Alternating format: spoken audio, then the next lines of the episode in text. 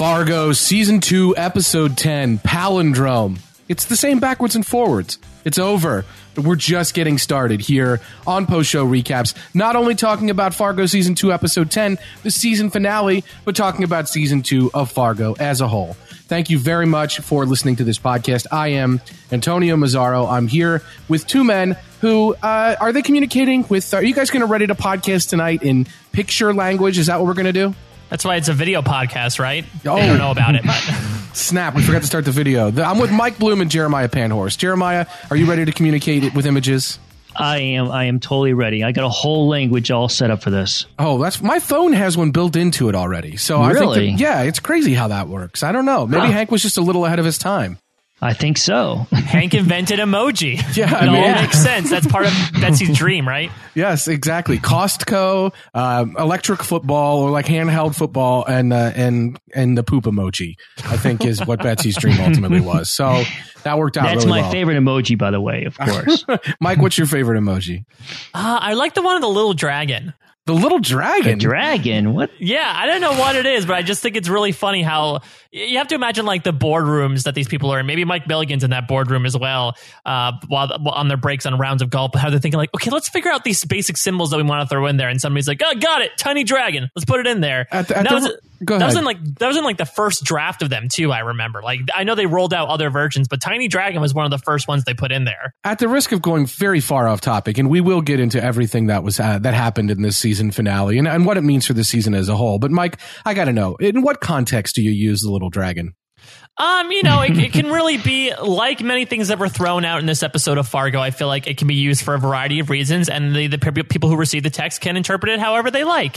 And how they interpret it determines our relationship, how they feel towards me, and I gauge it from there. Is this like sending someone a picture of a turtle climbing out of a briefcase? Yes, exactly. It's Arnold from Master of None, I think, loves the tiny dragon emoticon as well. All right. Well, Jeremiah, I'm not going to ask you how you use the poo emoji. We're just going to leave that to people's imaginations. Yeah, it's probably a good idea.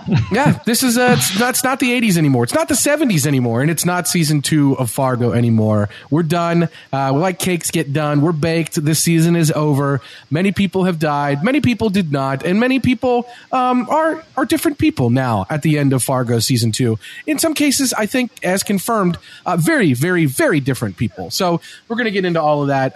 If you're not familiar with our podcast here at Post Show Recaps, we talk about TV and film, especially fictional and scripted television. We've been doing this Fargo podcast every week. If you want to do what you can do, you can subscribe to our podcast feeds for our general feed for all our shows, Fargo, Walking Dead, Leftovers, Once Upon a Time, and everything in between. You can go to postshowrecaps.com/iTunes. If you subscribe to our feed, moves us up in the charts in iTunes, helps other people get involved in the conversation, and it really makes the whole thing more enjoyable for everyone. So we'd love it if you could subscribe to that feed, but if not, we'll definitely keep talking about what we're doing, and hopefully you're enjoying what we do here at Post Show Recaps. And hopefully you're enjoying it a little more than at least myself personally enjoyed some aspects of the season finale. I think we're going to have a very robust and perhaps lively podcast here, because just talking off the air with you, Mike, there are some things that I liked about the finale that you didn't like as much. There are probably some things about the finale, Jeremiah, that you liked that neither Mike or I liked as much. So I think this will be really robust. But overall, gentlemen, starting with you, Mike, how did you feel about the finale as an episode and really kind of as a coda to this second season of Fargo? So it's clear that Noah Hawley was trying a lot of things out this season. I think that's very determinant from the big event that happened last episode that you guys spent a good majority of your podcast for the right reasons talking about last time. And I think that goes to show here as well. It feels like Hawley has taken a little bit of a deviation from what he usually does, which, let's remember, last season finale was a much more of a climactic event. That's when, you know, both Lorne Malvo and Lester Nygaard met their karmic fates, and it turned out that everyone else lived happily ever after, which was a really nice ending. Here it seems like they went more the route of something like The Wire or Game of Thrones, where the big cataclysmic event happened in the 9th episode. This 10th episode was more so about the fallout. You know, we really didn't, aside from Ed, nobody died this episode after a huge slaughtering of main characters in the previous episode. So it was a little interesting to see that falling action, because we haven't gotten that in the last season. And I know in terms of, and this is actually something I asked you guys in your preseason podcast about, you know, this show occasionally dives into these Cohenisms, specifically the sort of trope of the person who rambles off the story that means something in a larger sense. And I feel like it's been like there's been Cohenisms from here and there, and people have complained about it from time to time. But I feel like this is the most Cohenist episode we've had thus far in Fargo. The Coheniest. Yes, the Cohen's levels were off the charts. They were dialed up to 11 because I feel like there were so many things this episode that were just kind of thrown out there into the ethos for people to interpret. And that's including things like Betsy's dream and Lou's story and Hank's conversation at the end. So even nearly 24 hours after watching this, I'm still so all over the place in terms of my thoughts about this stuff because I'm really having trouble grasping what a lot of it means. And maybe that's the point. Maybe that's not the point. Maybe we can figure out some meanings over the next some odd time when we talk about these things. But overall, I'd say it was enjoyable for me to see this sort of resolving action take place over the course of an hour and 15 minutes instead of last year when it seemed to take place over the course of like maybe half an hour at most. You're a little touched, aren't you, Mike? Listen, that theory did not pan out.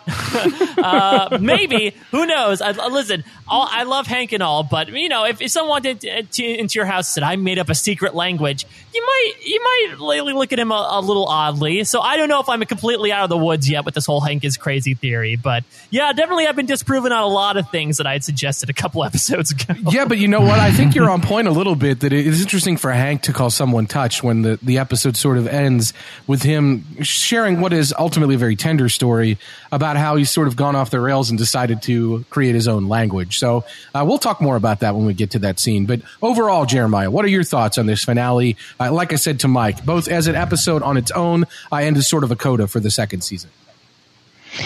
Well, I think, you know, you look at the Fargo universe, you know, carefully and I think that you can say that it does a great job portraying people that are in strange, unusual circumstances. And in this season, I think they represented that very well.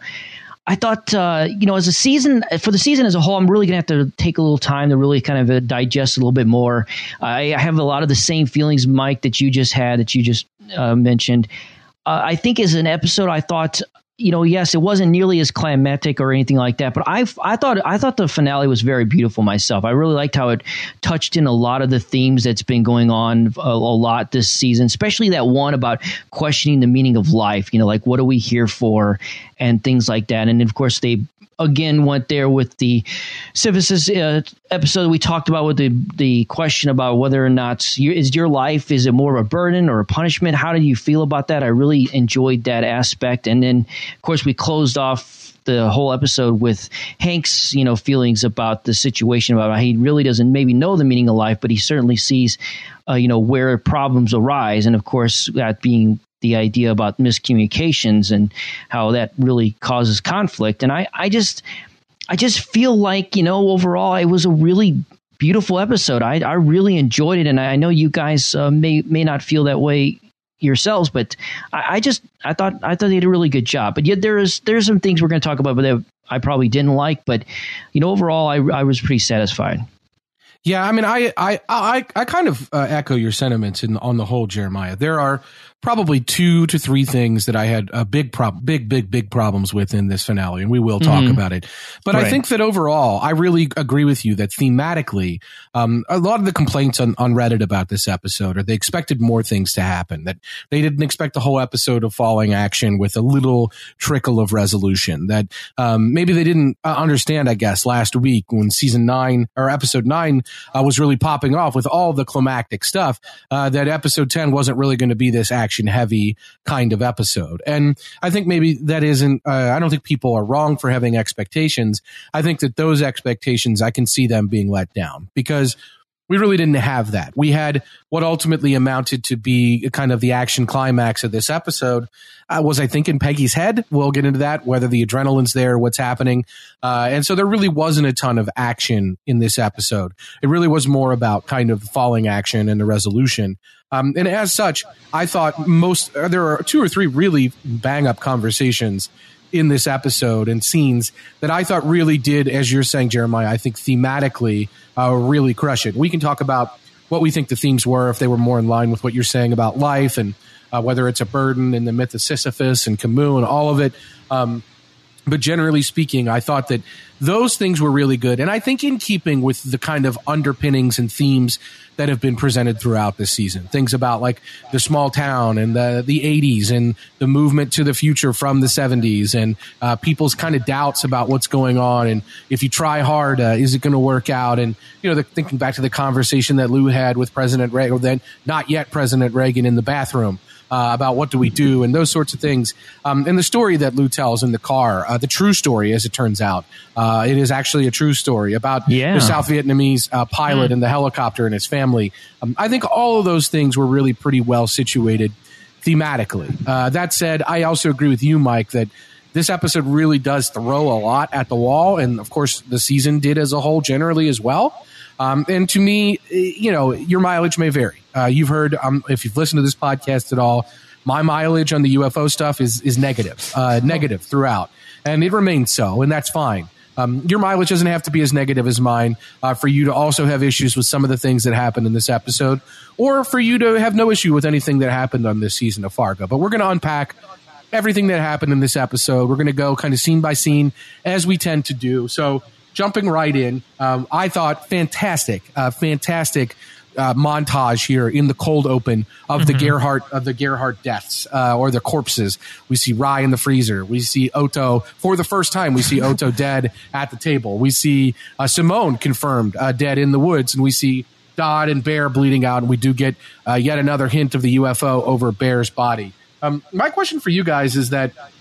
Does this? Are you feeling okay about kind of seeing Simone and Otto dead for the first time in this montage? I don't know if that detracts at all from the fact that the Simone death was presented so artistically and we didn't really see it, or if this fixes the issue that we had with Otto. We also see Floyd dead as well. She's in the montage. I don't know. There are some issues I think we've talked about throughout the season with some of these Gerhardt deaths. Do you guys feel like this montage fixes it in any way or detracts from their death scenes in any way? Mike, what's your take? Yeah, I really enjoyed it because I think if you left them off screen as you did with their deaths actually throughout the season, I feel like it would distract from this general idea, and this quote is said later by the man who fixes Hanzee up with a new face, great empires fall and are forgotten. And I feel like it would be a lot less meaningful had you said like, oh yeah, and those two got killed off screen, so we'll forget about them. We'll just pan over people who got killed on screen. I feel like getting a visual representation right at the start of the episode of the Gerhardts are basically cleaned out. For all we know, Charlie's, you know, sitting in a jail cell, like, spoiler alert for Breaking Bad, Huel at the end of its tenure.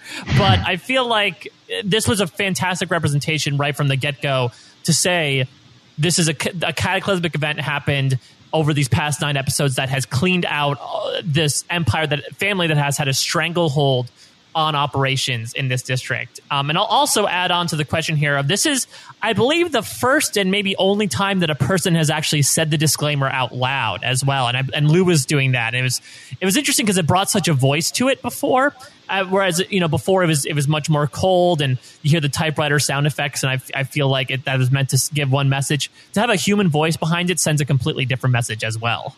Yeah, and his emotion from that is really kind of prevalent. He loses his voice a couple of times, or his voice gets a little shaky, specifically when we see Betsy, who isn't dead, when he's saying, out of respect for the dead, the names have been changed. So I agree. I thought that was really good. Jeremiah, are you on point with this montage? Yeah, I had the same feelings that Mike had, because it feels like, you know, it really does set up that tone that we have about this empire of this Gerhardt family's, you know, coming to an end. And I think that if you don't have that there, it doesn't really set up the rest of the episode as well as it would have if it was left out. So I thought it was very well handled, very well. I really enjoyed it. Yeah, and I mean, I really do think that voice of Lou kind of telling the kind of story there, at least it's, we know it's Patrick Wilson, and it's probably Lou. Not clear, obviously, whether this is Lou at the time, maybe several years later, and maybe that's why he gets a little uncomfortable with what he's talking about when he sees Betsy on the screen. I don't know, but I think that his voice clearly does react to the images, which I think is interesting. This show has played with time and place and kind of screwing around with timelines and who's speaking and all of it. In season 1, that was a thing. In season 2, even last episode, we had the Martin Freeman kind of voiceover as a narrator, narrating the Midwestern or Book of True Crime in the Midwest. So here we have a character, at least an actor from this season of Fargo, using and speaking the voiceover. And sometimes you have that in the erstwhile on Fargo or in the kind of previously on little things that they do.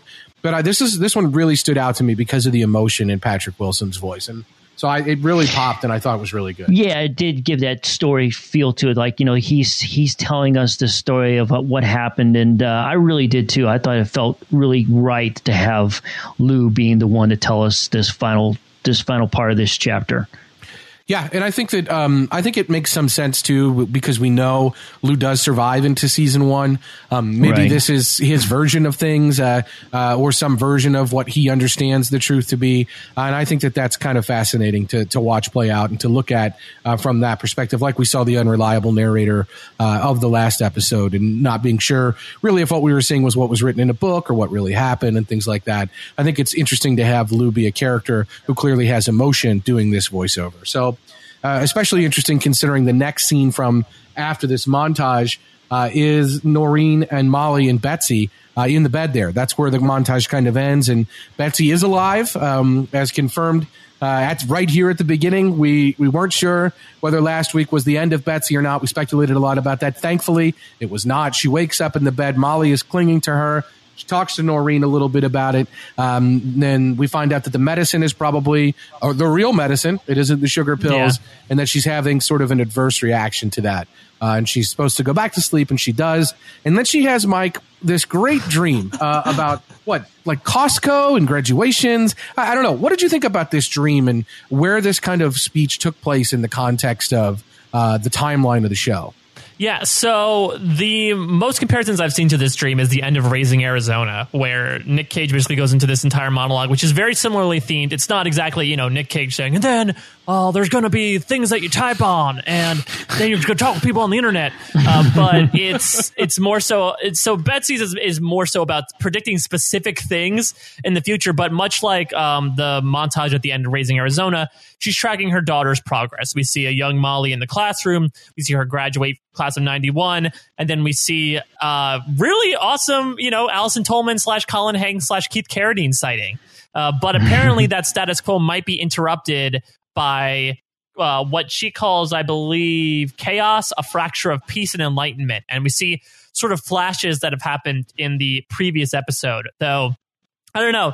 Let's not get into too much Back to the Future territory, but I feel like that we haven't spun off into a different timeline due to those actions. I don't know. The daughter had blonde hair instead of brown hair in this flashback alternate Hill Valley 1985 year. Oh, that's so true. Maybe Betsy found a sports almanac and taught her granddaughter to... is it granddaughter? I guess, yeah, her granddaughter to dye her hair. Maybe UFOs are involved with time travel somehow, Mike. Could happen. So this is one of those things, yeah, that I have a big question mark next to, because even aside from, again, the Cohenism alluding to the end of Raising Arizona, it's weird to me that, you know, does she possess these like powers of precognition? Because it's not just predicting her daughter's future; it's predicting all these random little bits of the future. So it's still hard for me to wrap my head around. Though a thing that I did like about this scene is that, you know, we talk about how Xanadu is not such as Xanadu, and that the pills are trying to kill her. I feel like that's greatly themed towards this idea of like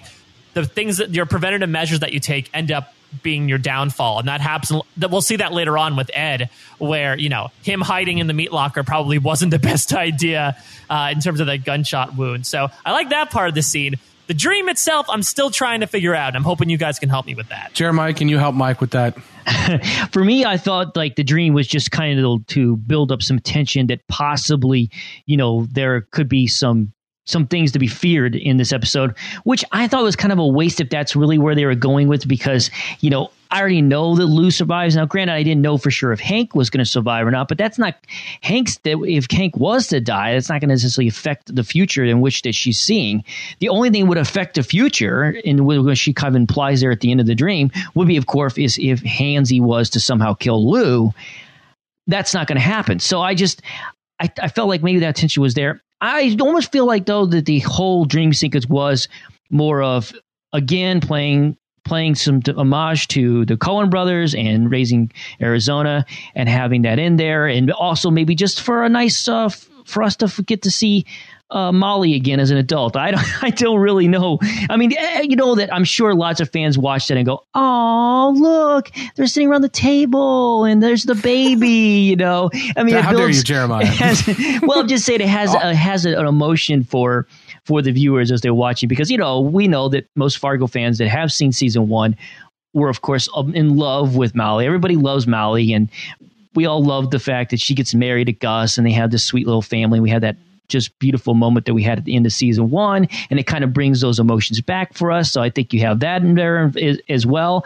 But I don't, outside of that, I really don't know if there's any significant meaning to have there other than just it was beautiful to watch. Yeah. What about you? Or did you get anything else out of it other than it was beautiful to watch? First of all, Jeremiah, can you do me a favor? Can you just say, "I love Molly"? I love Molly. Mike, can you clip that out?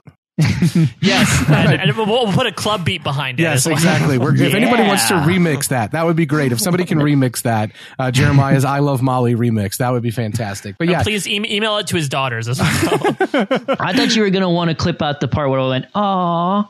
Well, hey, the remix is up to anybody who makes it. So we're open source here at Post Show Recaps. You know, I'm a little afraid now what kind of stuff people are going to send me. Beats by Jeremiah. We can have it happen. No, I agree with you, Jeremiah, and you, Mike, that for me it worked as an homage to Raising Arizona. There have been some criticisms from Alan Sepinwall, who we talk about a lot here at Post Show Recaps, a very notable TV critic at HitFix.com. Alan, by the way, has a great book called The Revolution Was Televised. If you have a TV fan in your life and it's Christmas and you're looking for something like a stocking stuffer, a great book, I highly recommend that book. He's not, you know, we don't get anything out of plugging that. But I read it myself. He's updated it recently. It's basically about all the kind of landmark shows in this modern age of TV and how they sort of changed the landscape and what was unique about them and what they did really well, with deep dives with the creators and showrunners of each of the shows. So have you guys read that book? No. I've seen the cover, and I saw Don Draper on it. Or was it Don Draper or is it Walter White? One of those two. Don Draper is on the current cover, yeah. Yeah, Don Draper's on the cover. And I've been meaning to read his book for a while, Antonio, but it is definitely one I need to check out. But anyway, I definitely highly recommend checking that book out. But Alan Sepinwall has talked about how the overload on Coen Brothers kind of connections and references has at times, in his opinion, detracted from the series, especially in season two. And I'd say that the Raising Arizona thing is direct. I mean, I think that that's right. I don't think that there's any kind of coincidence that is it High, H.I. or whatever kind of his nickname is there in Raising Arizona. Nick Cage has a very similar sequence. Each shot and kind of the color kind of temperature is very similar. It is a very nice tribute. It is questionable exactly who she's delivering the speech to and when. Whether she has some precognitive ability, I don't know. I mean, that is very clearly a Costco that she sees. I recognize that snack bar a mile away. So yeah, I could even smell the pizza from here, guys. But yeah, that's sure it wasn't a Sam's? No, that was clearly a Costco. Okay, Jeremiah. All right, yeah, I'll take your word for it. No. What about BJ's? No, BJ's. What? Isn't that like a restaurant? I don't know. Anyway, but yeah, this is that electric football or that handheld football game. That was a big game when I was young. Oh yeah. Yeah, Jeremiah, I know you remember it as well. Mike, when we were young, we didn't have 3DSs or smartphones. I don't know if this is at all strange to you. Did you get Wi-Fi on those things? No, we did not get Wi-Fi on it. This was crazy, I know, to think about. But that was a really popular game that every house in the early 80s had. And so I think it's cool to see those sorts of kind of touchstones and benchmarks. I like that we saw the kind of Solverson clan with aging Lou there. I think that worked out really well. I think that it's great that, you know, earlier in the season when we saw Betsy talking to Carl Weathers, she was like, "Don't let him marry that so-and-so." And, you know, he can get remarried, but not to that woman. But here we see ultimately what the truth is, which is that Molly has grown up, Molly has graduated, Molly is married. You know, Desmond has a barrel in the marketplace.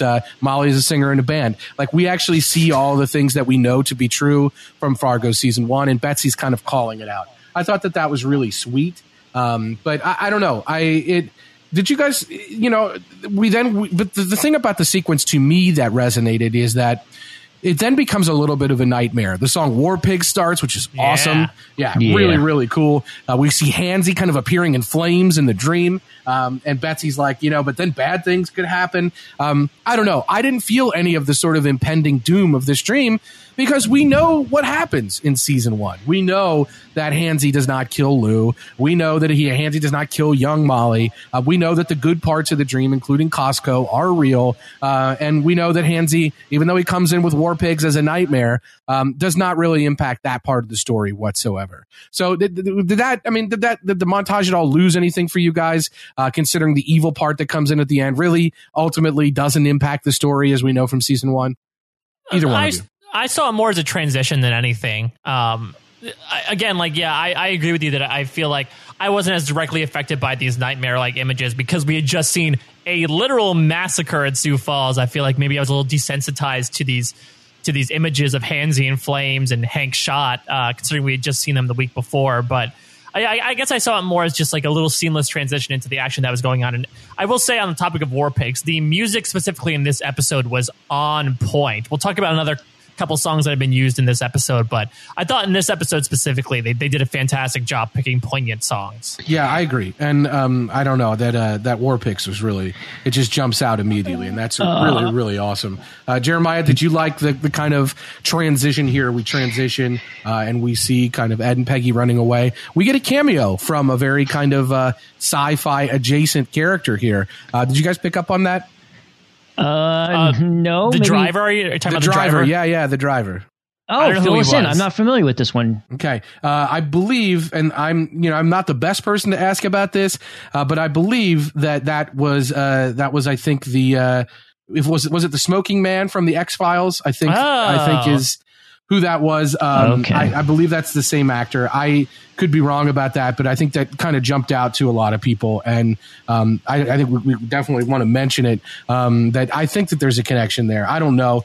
Maybe he says something to do with the UFO coming down, but he's, in this case, if that's him, that's unfortunately just a driver, and he gets popped by Hanzee. Not great, Bob. Yeah, no, not great at all. Yeah. So yeah, I liked it. I liked the transition. It was beautiful. And of course, that's one of my favorite all-time anti-war songs. I love it. I really enjoyed the use of this. And you're definitely right, Mike. We could talk a lot about the music in this episode. It was right on point. So. Yeah, and that was really, I think you're right, an anti-war song, really good to kind of come up there, and really interesting to see specifically how that played out. And I was really pleased with that. I'm not as pleased with how ultimately this all goes, and we'll get to it in a minute. But where we leave this in this moment is we have the guy get shot in the car by Hanzee. Hanzee is still, as we know from the last episode, Hanzee really is on the warpath. And he really is ready to take down Ed and Peggy. And we spent a lot of time last episode talking about why. Is it because they saw him truly vulnerable? Is it because they were the last link to see that he's the one who took Dot out? Why is he so dead set and dogged on taking Ed and Peggy out? But we debated all of that. We had the narrator asking us to ask ourselves that last episode. And then we leave this sequence with Hanzee again on the trail and the blood trail that Ed and Peggy are leaving here. Mike, you pointed out to me that Ed gets shot in this sequence. Yeah, it's really quick, but Hanzee shoots, and there's a quick shot of Ed stumbling and him and Peggy sort of, helping him along, which makes me believe that this is where he gets the, I wouldn't even call it Chekhov's gun wound, because it happens literally in this, comes to fruition in this episode. But I believe, since again it's dark outside, it might be tough to tell at first, but yeah, I believe this is where he does get shot. Yeah, he does get shot, and it almost looked like at first, because I went back and watched it a couple times because I was thinking, where did he exactly get shot? So when I see the scene where he gets shot, it almost looked like at first he got in the leg, because when I was my first viewing, I thought he got hit in the leg, and that's why he was kind of, dragging his leg there for a little bit. But then, of course, by the time we move forward a little bit, then we realize, no, he was shot in the chest area. And it's like, okay, this is a lot more serious wound than I originally thought. Yeah, I feel the same way. It was just kind of weird that Ed got popped. I didn't feel like I missed that last episode. I felt like they were okay when we left the last episode. So to see that kind of play out that way was interesting to me because he clearly is laboring very quickly here. And he does get shot somewhere in the exchange here. Someone who's not laboring as much and someone who really is kind of getting coronated on their coronation day is Mike Milligan. He arrives at the Gerhardt compound He's actually listening to War Pigs on the radio in the car. So it's a nice transition with the song there. He gets out, gets into the house. Just for me, he says, "People of Earth, I'm home." You know, just very happy about that. Yep. Yeah, he definitely did that for you. Yeah. So thanks a lot, Mike Milligan. Really appreciate. And then Mike gets into the house and he's kind of wandering around the empty Gerhardt house with the kitchenette. And he sees a picture of a baby. I don't know if it's who it is, if it's Floyd, if it's another younger Gerhardt or what it is. He's really bothered by this picture of this baby and he flips it over. Jeremiah, do you have any take on what the issue with that picture was or what Milligan's problem might have been with that damn baby staring at him? Was he just creeped out by it? I know a lot of people thought it was Simone, but I really can't imagine it being Simone. I personally felt like that picture represented had to be either Otto or Floyd. I thought Floyd because it looked like it might have been a female baby, but it's kind of hard to tell in a baby picture whether it was a boy or a girl. So I kind of felt like maybe it's Floyd, and but either way, it doesn't matter that it was one of the heads of the Gerhardt family, and by putting that picture down to me said, "I'm king now, bitches," you know, and just that was the end of it, right? Hard B. Yeah. Yeah. Mike, is that your take on it as well, minus the hard B? Yeah. I mean, again, plus the hard B. I don't want to keep spoiling Breaking Bad here, but this was his I won moment where he's basically saying, This is a Gerhardt house no more. The king is dead. Long live the king. And he's about to go into a lot more over the head king metaphors later on, but I feel like this is the first definitive sign to him of like, what your headquarters was is no longer your headquarters. Yeah, I think that's right. My take is the same as both of your take, which is that, you know, it's just more, this is the end of the Gerhardt empire. He does all but rip their scary Nazi flag off the wall. I had to do a couple takes there because I'm like, wait, is that a Nazi flag? An iron cross with like an eagle? What's going on there? I think I briefly mentioned the first time we saw it was when they had that meeting with when the Gerhardts had their meeting with a bunch of the other people that in their organization and stuff. And there, I could see the corner of the flag, which couldn't see the whole flag. So now we got to see the whole flag. And apparently it looks like they had taken the Nazi flag and kind of, you know, altered it themselves for their own purpose by putting a big G in the middle, I guess, to symbolize the family. So, which we know there's been lots of references that to this in this episode or in the season that Otto and was like Hitler, right? And that they really had that feel of they were Nazis. So I think that it's kind of clear that, you know, the family really did really take that to heart, I guess, and made themselves a Nazi flag, which is, wow, that's pretty messed up, right? Yeah, I mean, it's dark. It's just that you realize, I think there had been, I think at some levels and some points throughout the season, specifically, I think a little bit with Simone, maybe a little bit with Bear, especially with Floyd, a little bit of sympathy for the Gerhardt family and what was happening to them. But you got to remember at their core, like that they're the people that hang this flag on the wall. And it really did have a lot of, I think, Nazi iconography associated with it. So I think it's important that we don't forget that the Gerhardts were not good people. So Mike Milligan's not forgetting. He's ready for Coronation Day. But while he's kind of puttering around the Gerhardt compound there, unfortunately, Peggy and Ed are still on the run, or the shuffle, if you will, from Hanzee, trailing them. They get into a grocery store. The store owner drops a sweet Christmas, which made me think that he might be Luke Cage, maybe Luke Cage with some plastic surgery, which apparently is you're able to change races with that. We'll get into that. Yeah, I know a guy. Yeah. Yeah. You know a guy, Mike. So that's good. But yeah, so the sweet Christmas is dropped. Store owner is gone.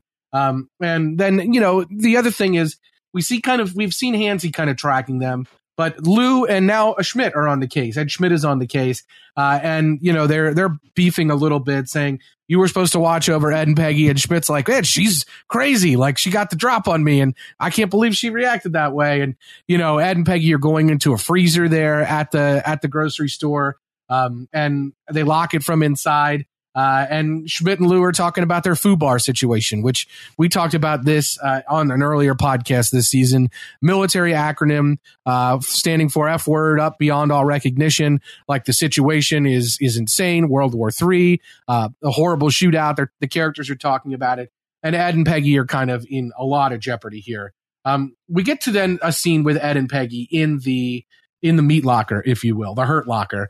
And they're talking it out. Ed is saying to Peggy very clearly, I don't think we're going to make it. And at first, it certainly seems like the I don't think we're going to make it is like, hey, we're not going to get away. But is in this moment, Mike, is Ed breaking up with Peggy? Is that what's happening here?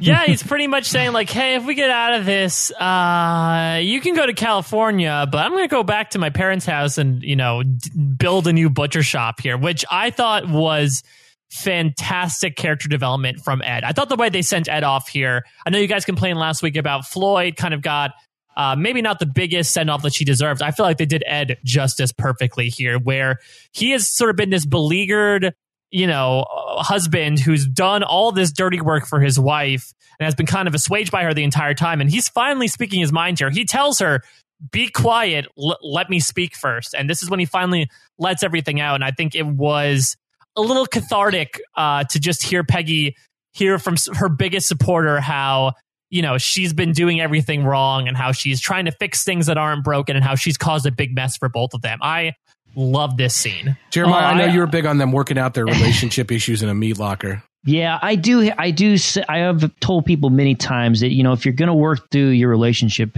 problems, you know, maybe the meat locker is not always the best place for that.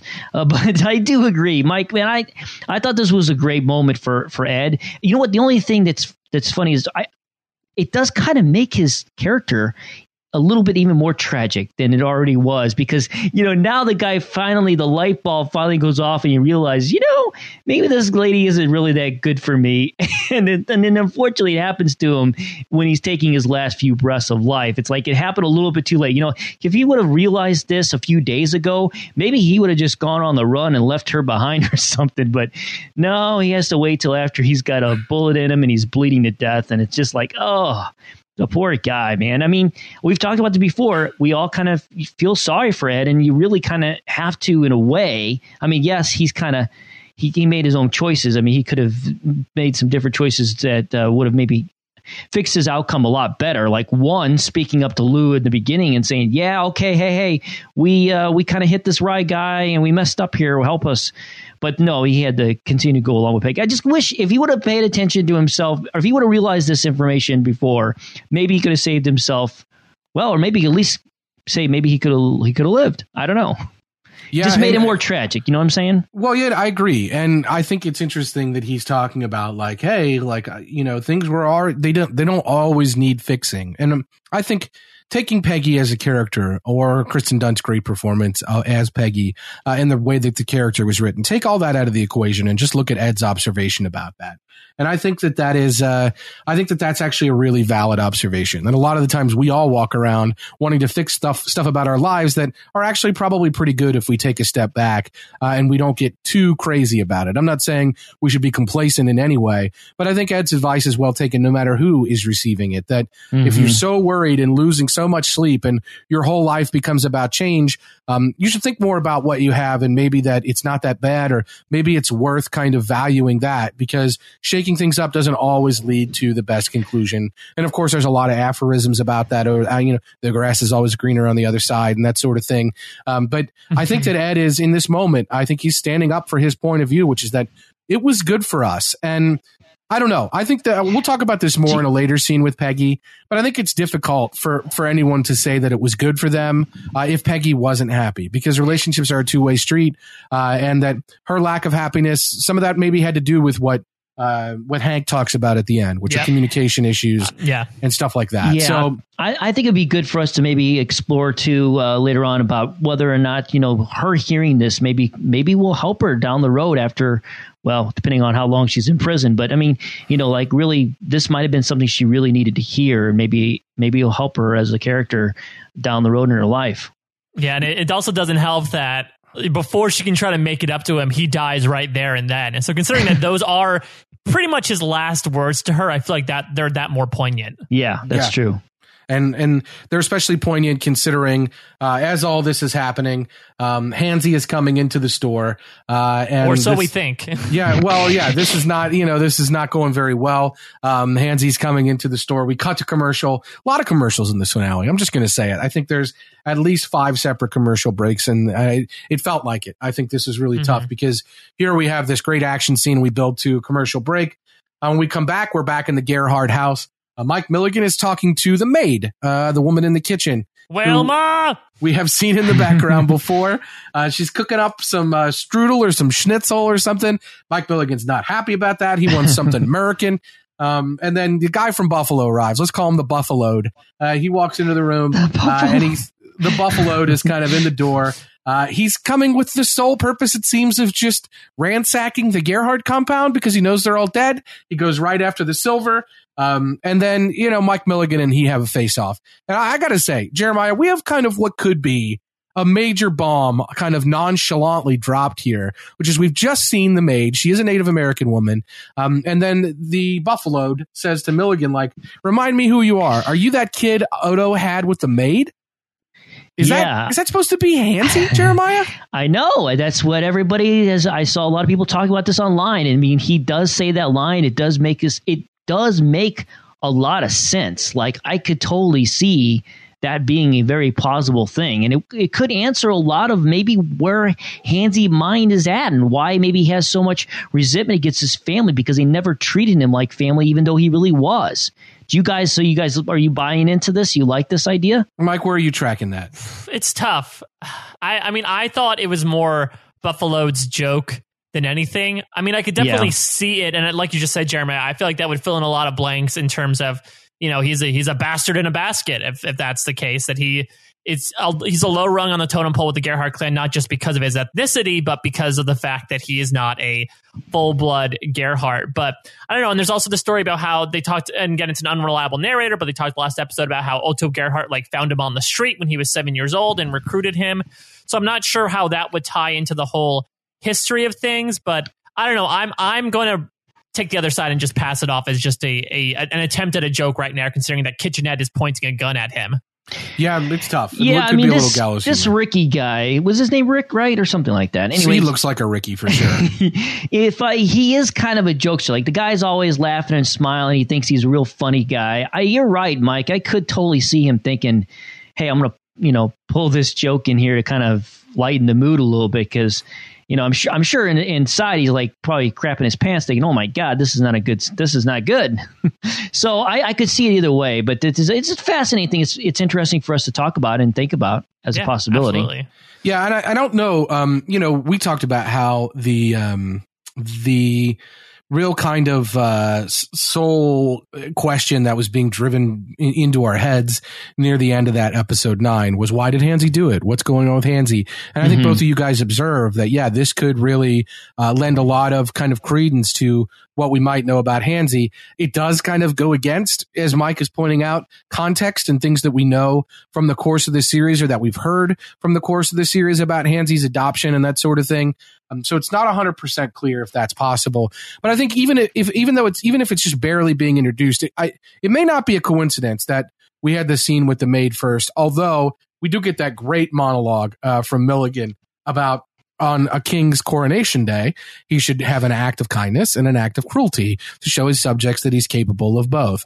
And so by letting the maid live in the scene before, we've seen his act of kindness. And he's even talked about giving her a new car and all the money that's in the cabinet. I assume her new car belongs to Ricky. So yeah, that's what I was going to say. Yeah. And a nice turtleneck and gold chain for you as well, Wilma. Yes. And do you like and who doesn't want one of those? Yes. How do you feel about a severed head from a buffaloed? So I do think a buffaloed pelt, if you will. I do like the way that this ultimately plays out. Milligan's kind of classic Milligan monologue talking about all this. And then, you know, God and monster. And he mentions in a sort of offhandedly racist way that the woman in the kitchen, Ricky's like the engine. So it's like there is a connection there for it to be clear that the woman in the kitchen is Native American, that, you know, if Otto was rumored to have a kid with her, then his kid would be half Native American. And there you go. So there is the connection possible with Hanzee there. The last line that Ricky says. And by the way, also, too, you may not want to throw out racial slurs to an African-American male. That's exactly what I was going to say. Like, hey, when you're trying to vie for your life. Yeah, don't badmouth minorities in front of a minority next to a guy holding a gun. This guy is so stupid. But anyway, I'm sorry I interrupted you, my friend. Go ahead. No, you guys and your plans. Like, yeah, that makes a lot of sense in theory, but in the moment, good luck.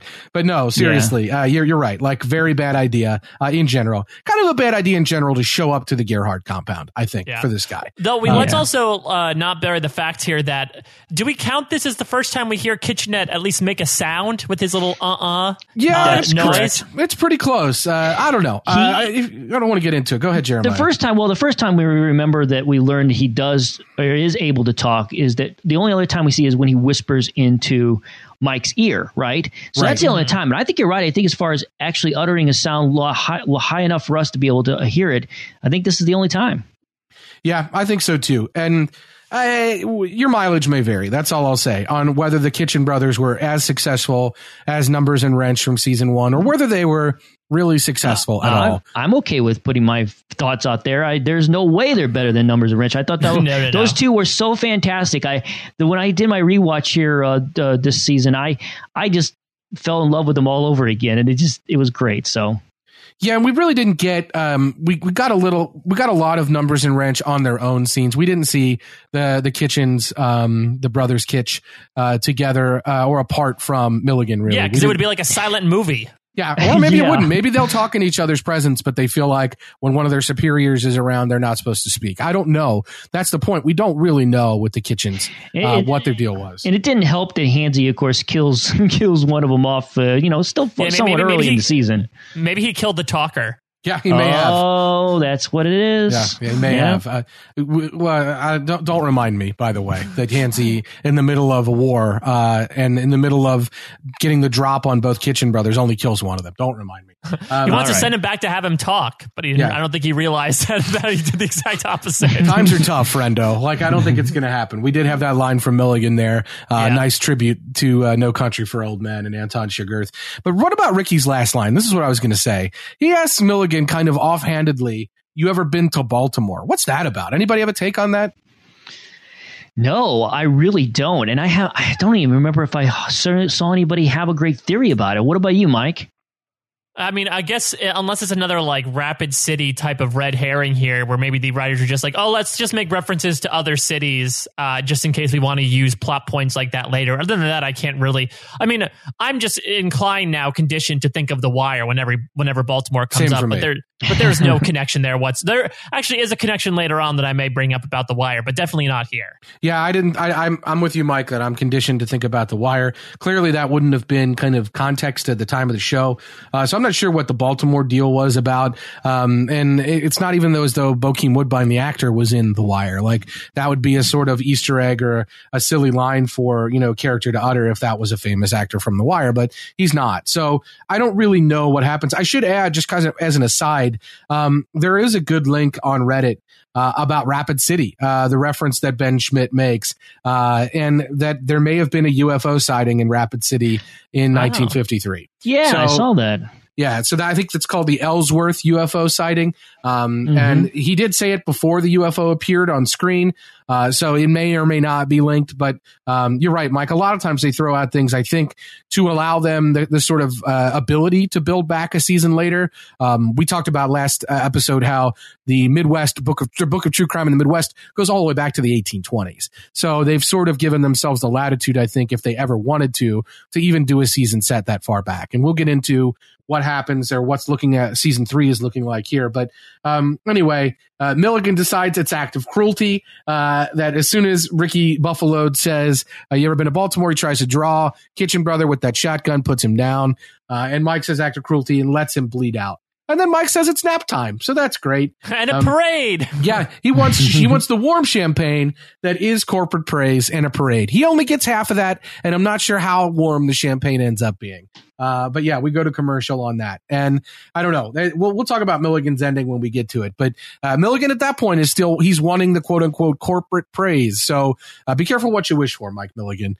But anyway, we cut back to Ed and Peggy when we get back from commercial here. And Hanzee is at the door. He's kind of checking the handle. He's banging on the door. Or so we think. Yeah, the door is shaking. Smoke starts coming in. Peggy says he's trying to smoke us out. It's just like the movie I was watching this morning with the Gerhardt fella tied up. And then we see kind of glimpses of that movie. You guys talked. I wasn't on the podcast when we really talked about that movie. Were you surprised to see it coming back in this context, Jeremiah? Was this something that you thought was a good kind of link back to that movie scene from the previous episode, from episode 8 or whatever it was?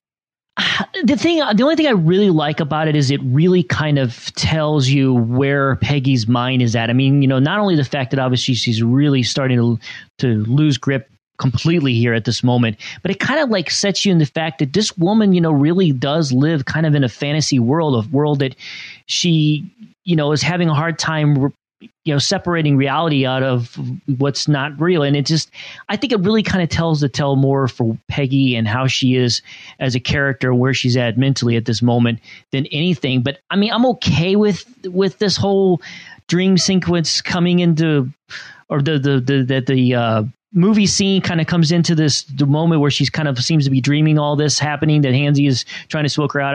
I'm okay with it, but I could definitely understand how maybe some people may not enjoy it at all. Mike, I sense that you're dying to talk about this. So let's, like Ed dies when you talk about where Peggy's head's not at. Ed is dead. Ed's dead, baby. Ed's dead. Peggy makes a break for it. She gets outside. There's no fire. There's no Hanzee. It's Lou. What the hell's going on here, Mike? So I love this. I love all the Ed and Peggy stuff this episode. I feel like they really knocked it out of the park, just because I like you were talking about, Jeremiah, I think her visions of her idyllic lifestyle, which consists of her hoarding magazines and getting so wrapped up in her movie a couple episodes ago that she lets Dot escape. Right. This has backfired on her. She is having psychotic visions based on this lifestyle that she clearly wants to have. And I just love it. And I'll say, in terms of the scene with the smoke, the first time I saw it, my reaction was, wow, this is really, really on the nose, because I feel like Fargo is a type of show that wouldn't outright say this is just like the movie. Right. But to have Kirsten Dunst say, oh, this is just like that movie I was watching with the Gerhardt guy, and then to have the actual scene from the movie on the other side of the screen, I'm like, wow, they're really playing dumb to their audience. But if you think about it as this is the way Peggy's imagining the scene, it makes that much more sense, because she is, as Hank said, she's a little touched. She's probably more of a simpler girl. But the thing that I love about this, too, is that I feel like it's partly sort of part of her, you know, adventurous persona. But at the same time, maybe this is sort of a projection of the fact that she doesn't want to take responsibility for her husband's death. Mm-hmm. Maybe she's saying, oh, it wasn't my actions that led to Ed being shot and dying in this meat locker. It was because this guy's trying to smoke us out like the movie. He's the Nazi. He's the one who did that to us. I can't face responsibility that I caused the person who I love to die. Yeah, and you know what also, too, though, if you think about it, and she makes this big point there towards the end that she gets excited because she thinks we're going to get out of this, too. Like, she feels like that It's just going to be just like in the movie where we're going to get out of this and we're going to be okay. And it's like, wow, you're still not there, girl. You're still out there. And it was great. I did enjoy it overall. Now, once you see the whole thing together, but you're right. At first I was thinking, wow, they really trying to test us here as an audience, but it did turn out pretty well. What do you think, Antonio? Did you like this whole thing? Yeah, and I think Kirsten Dunst is really the kind of key to it, because her performance is so over the top for Peggy. She really does break when she gets outside, and she's sort of feral and she's screaming. And this is a Peggy who we've seen get a little excited, but this is also Peggy who stared down a UFO and said, "It's just a flying saucer, Ed. We got to go." And so even when like crazy things were going down, she always was very optimistic and very. And I think, Mike, you're right. I think in a sort of pie-eyed kind of way that ultimately was her undoing in a lot of things. But I think seeing her break as she got outside the room, I think really carried home that a lot of what was happening was kind of in her own internal psyche, her way of dealing with the trauma that was happening.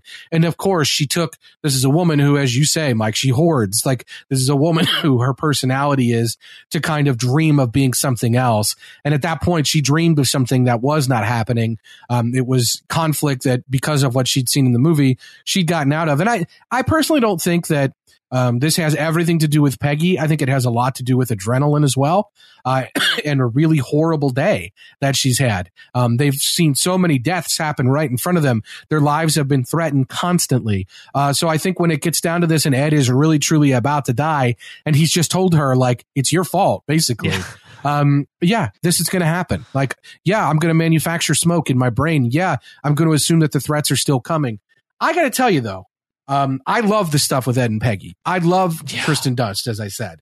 I hate that Hanzee just stopped following them. What the heck happened there? That was some weird character connection, because if I'm believing that when Lou shot tried to shoot for Hanzee, that's when he made his getaway. Maybe he made the belief of, let me just cut all ties right there. But yeah, connecting that, it doesn't really make sense that Hanzee's been on, as you say, the warpath ever since the end of episode 8, that he just decides to stop right there because he had people almost breathing down his neck. I kind of got it through, but I do agree he did decide to make the run once he had that near miss there with Lou. But I mean, we feel like, it seems like everyone feels like that his whole purpose in this whole thing was to make sure that he finished off Ed and Peggy. But are we really convinced that that was really his main goal? I thought his main goal was to basically finish off the Gerhardts. I never really thought that, that Ed and Peggy really were that important, other than it is kind of loose ends kind of thing. But maybe in the end, he started thinking, well, you know what? They're not really worth me getting caught over. So I'm going to get out of here while I got a shot at this, because the police are right on my back. So let's get out of here. We'll call it a day. Hey, Ed's probably not going to make it anyway. I got a good shot on him. I just feel like I never felt like it was necessary for Hanzee to do that, because, he didn't seem like he was going to kill him the first time he met him in the cabin. And I'm sure he's not happy about the fact that Peggy tried to stab him with some scissors, but I still just don't know if he is that worried. And we're only kind of guessing that he would care about the fact that he did see him at a vulnerable moment. So I don't know. I'm just not totally sold on that. And I think if you're thinking at it as an aspect of Hanzee as a person, if I'm him and I know that the police are this close to me, I think I might take my opportunity to get out there, get out right now as well, because probably just continuing to chase down Peggy and Ed is going to maybe lead to me getting caught. And I don't think I'd want to do that if I was him. Yeah, it's tough because I think I bring it up in part because I've seen a lot of negative feedback about this on Reddit. A lot of people not really agreeing with or understanding the choice, where even if in that dark kind of scene in the moments where Ed gets shot and there's this beginning of the chase scene with Hanzee, the last episode at the end really did drill down that Hanzee was after Ed and Peggy, and it never really questioned that he wouldn't be after them. It questioned why he would be after them. And it really made very abundantly clear that killing them at that point was his sole mission. And then it's gone and scuttled within the first 5 minutes of the episode because a cop takes a shot at him. And this is a guy who has killed people, innocent bystanders, police, whoever. He's been willing to take shots at people throughout. And so why one shot from Lou all of a sudden changes his strategy for this, when the last episode spent all the time that they spent kind of talking about how Hanzee was single-mindedly pursuing them? I just feel like there is a disconnect there. And I don't know. I don't know what to make of that. But it does bother me a little bit. Well, I'm just trying to give people something to think about, because I'm with you guys. The guy did seem like he was on a mission, and it was kind of surprising that he just stopped midway. But that's the only way I could justify it in my head, is that maybe he just didn't get caught, and that's where I came from. But I think totally probably right. I just don't think that the show does a good enough job of connecting those dots. I think that's what it comes down to. What if he was just stationed outside and thought, like, wait a minute, I know this guy that can change my face. I should have just done that the whole time. All right, let me get out of here. This is silly. Mike, I want you to do the rest of this podcast in your Hanzee impression. That's my Hanzee's inner monologue. Yes, wow. Please, your Hanzee's superego or whatever it is. Yeah, exactly. Yeah. I would like to see how that played out, and I agree, Jeremiah. I think that is probably nominally the explanation. I think the show sort of it's a kind of half-hearted success in that regard, right? And only because the show was so successful with the Martin Freeman narration in the previous episode of really establishing that this guy was on a mission to kill him, and really asking us to talk about why. If they had really been more clear that, think about this, as you point out with the stabbing of the scissors, when Hanzee's getting his hair cut, he's saying, like, I'm tired of this life. Like, I don't want this anymore. And it seems in that moment, like, maybe he's the kind of guy who is willing to walk away from it and doesn't need to go on the warpath and kill everyone. So I don't know exactly how that plays out. But there was a bit of a disconnect for me there because they had done so much to establish that he was super intent on doing this. He's a little bit, Hanzee's motivations are a little bit all over the map. We may need some more takes from Hanzee's super ego, Mike, as we go forward here. I just go with the flow. It's very unusual for a Minnesotan Native American to have this kind of inner kind of superego voice, but yeah. I'm rolling with it. I like it. I imagine him as like a very tiny Fonzie, which is why he has a high pitch voice. Yeah, you know, I'm going to kick a jukebox. Yeah. Hey! So, hey, Mr. Gerhardt! I really do like that.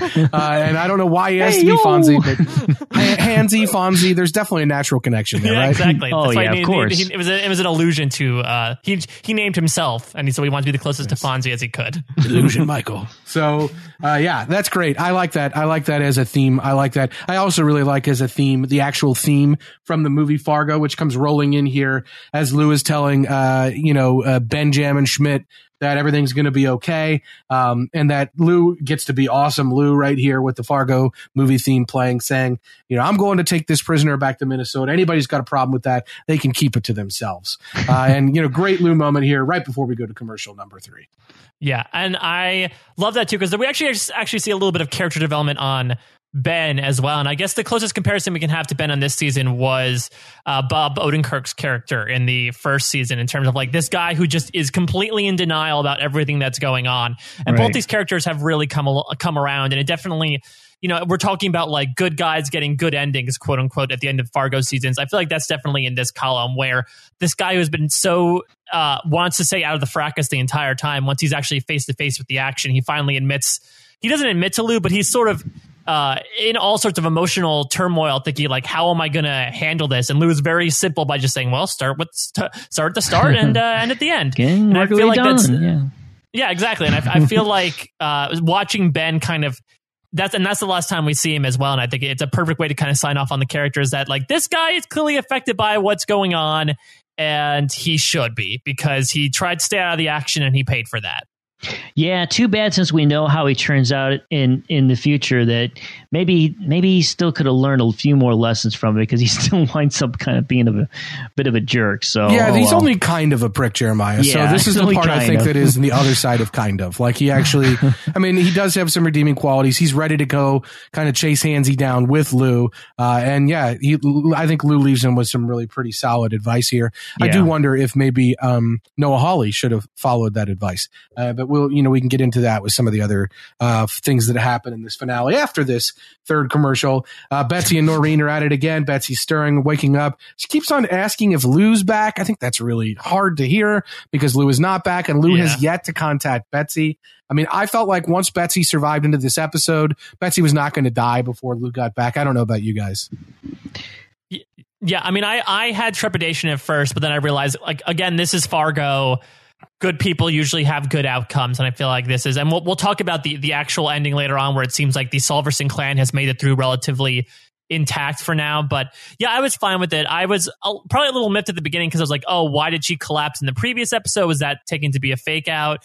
But I mean, if you bring Kristen Milioti back to have this great scene where she talks about, you know, she debates Camus' purpose and talks about how everyone's on this earth to do a job and they're given the time to do it, I feel like it's totally worth it to keep her on. Yeah, I mean, yeah. Absolutely. If we were going to keep her on just for that scene, I totally agree. But it was great for me, because I felt last, and I think I even mentioned on this podcast last week, I really felt like that we were probably going to end with both Betsy and Hank probably living through this thing. And that was kind of, at this point right now, it was kind of clear that that's probably what was going to happen.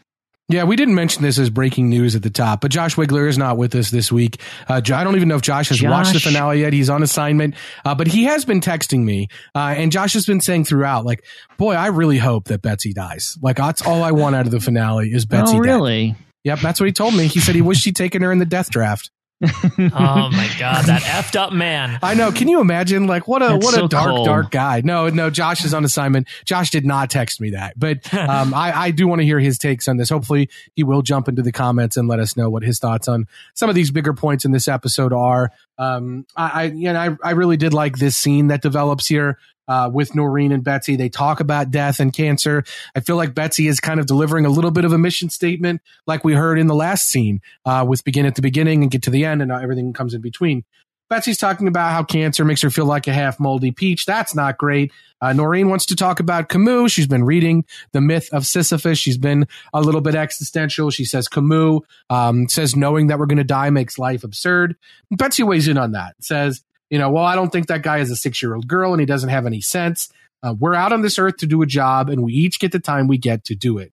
And we get a great split screen here with Betsy and Ed as Betsy continues and says, when this life is over, you stand in front of the Lord and you try telling him that it was all some Frenchman's joke. And I thought that this was a really kind of a good scene that really explains, I think, more than anything, the sort of ethos of the Solversons, of Betsy and Lou, that you have a job to do. Your job may be to be the best mother that you can be to Molly Solverson, or to be a good cop and a good husband, or to be whatever it is, whatever that's your job. You have the time that you have, and it's important that you do your job in the time that you have. And I think, I mean, this is just great to see Noreen and Betsy kind of talking about death, and Betsy really staring down the face of death and having these things to say. There's a lot of contrast that can be drawn with the way Simone kind of reacted when she knew her fate was coming, with the way other characters didn't get the opportunity, like Floyd, to really weigh in on their direct death, but did get to weigh in on the dying of an empire and felt like they had a job. Floyd felt like she had a job to do, and that it was sort of her die was cast and she had to do what she did. So I thought this was a really kind of fantastic scene from a thematic standpoint, like we talked about at the outset of this podcast, that thematically some of the scenes in this episode really hammered home some of the things that were really good about this season. Yeah, mm-hmm. It definitely fits thematically, absolutely, like we talked about. And I also like, too, because this is definitely the kind of reaction and comments that I think I would expect from someone like Betsy. You know, when you live in the Midwest, I mean, that's how we kind of, you know, Midwestern people, that's how we kind of look at life a lot, you know, and I know I even do myself a lot of times. So I thought it was a beautiful line. It was just done very perfectly for what really fits the character so well, and I really enjoyed it a lot. And let's also contrast this to Peggy's, you know, big diatribe that we're going to experience in about 5 minutes, but she's talking about how, you know, she can't do it all and how she feels like she's inferior. And this is, I feel like Peggy is a type of person that might take this message completely the wrong way and say, yes, oh, I have a job to do. My job is clearly to actualize myself and be more important than I am right now. Whereas, even though we've seen cases where Betsy has been able to, you know, she spotted some important clues at the Waffle Hut early on in this season, she's a person who's very content with her position. And I would call her one of the most grounded characters that we've had this entire season, because she knows what she wants and she's succeeding at that.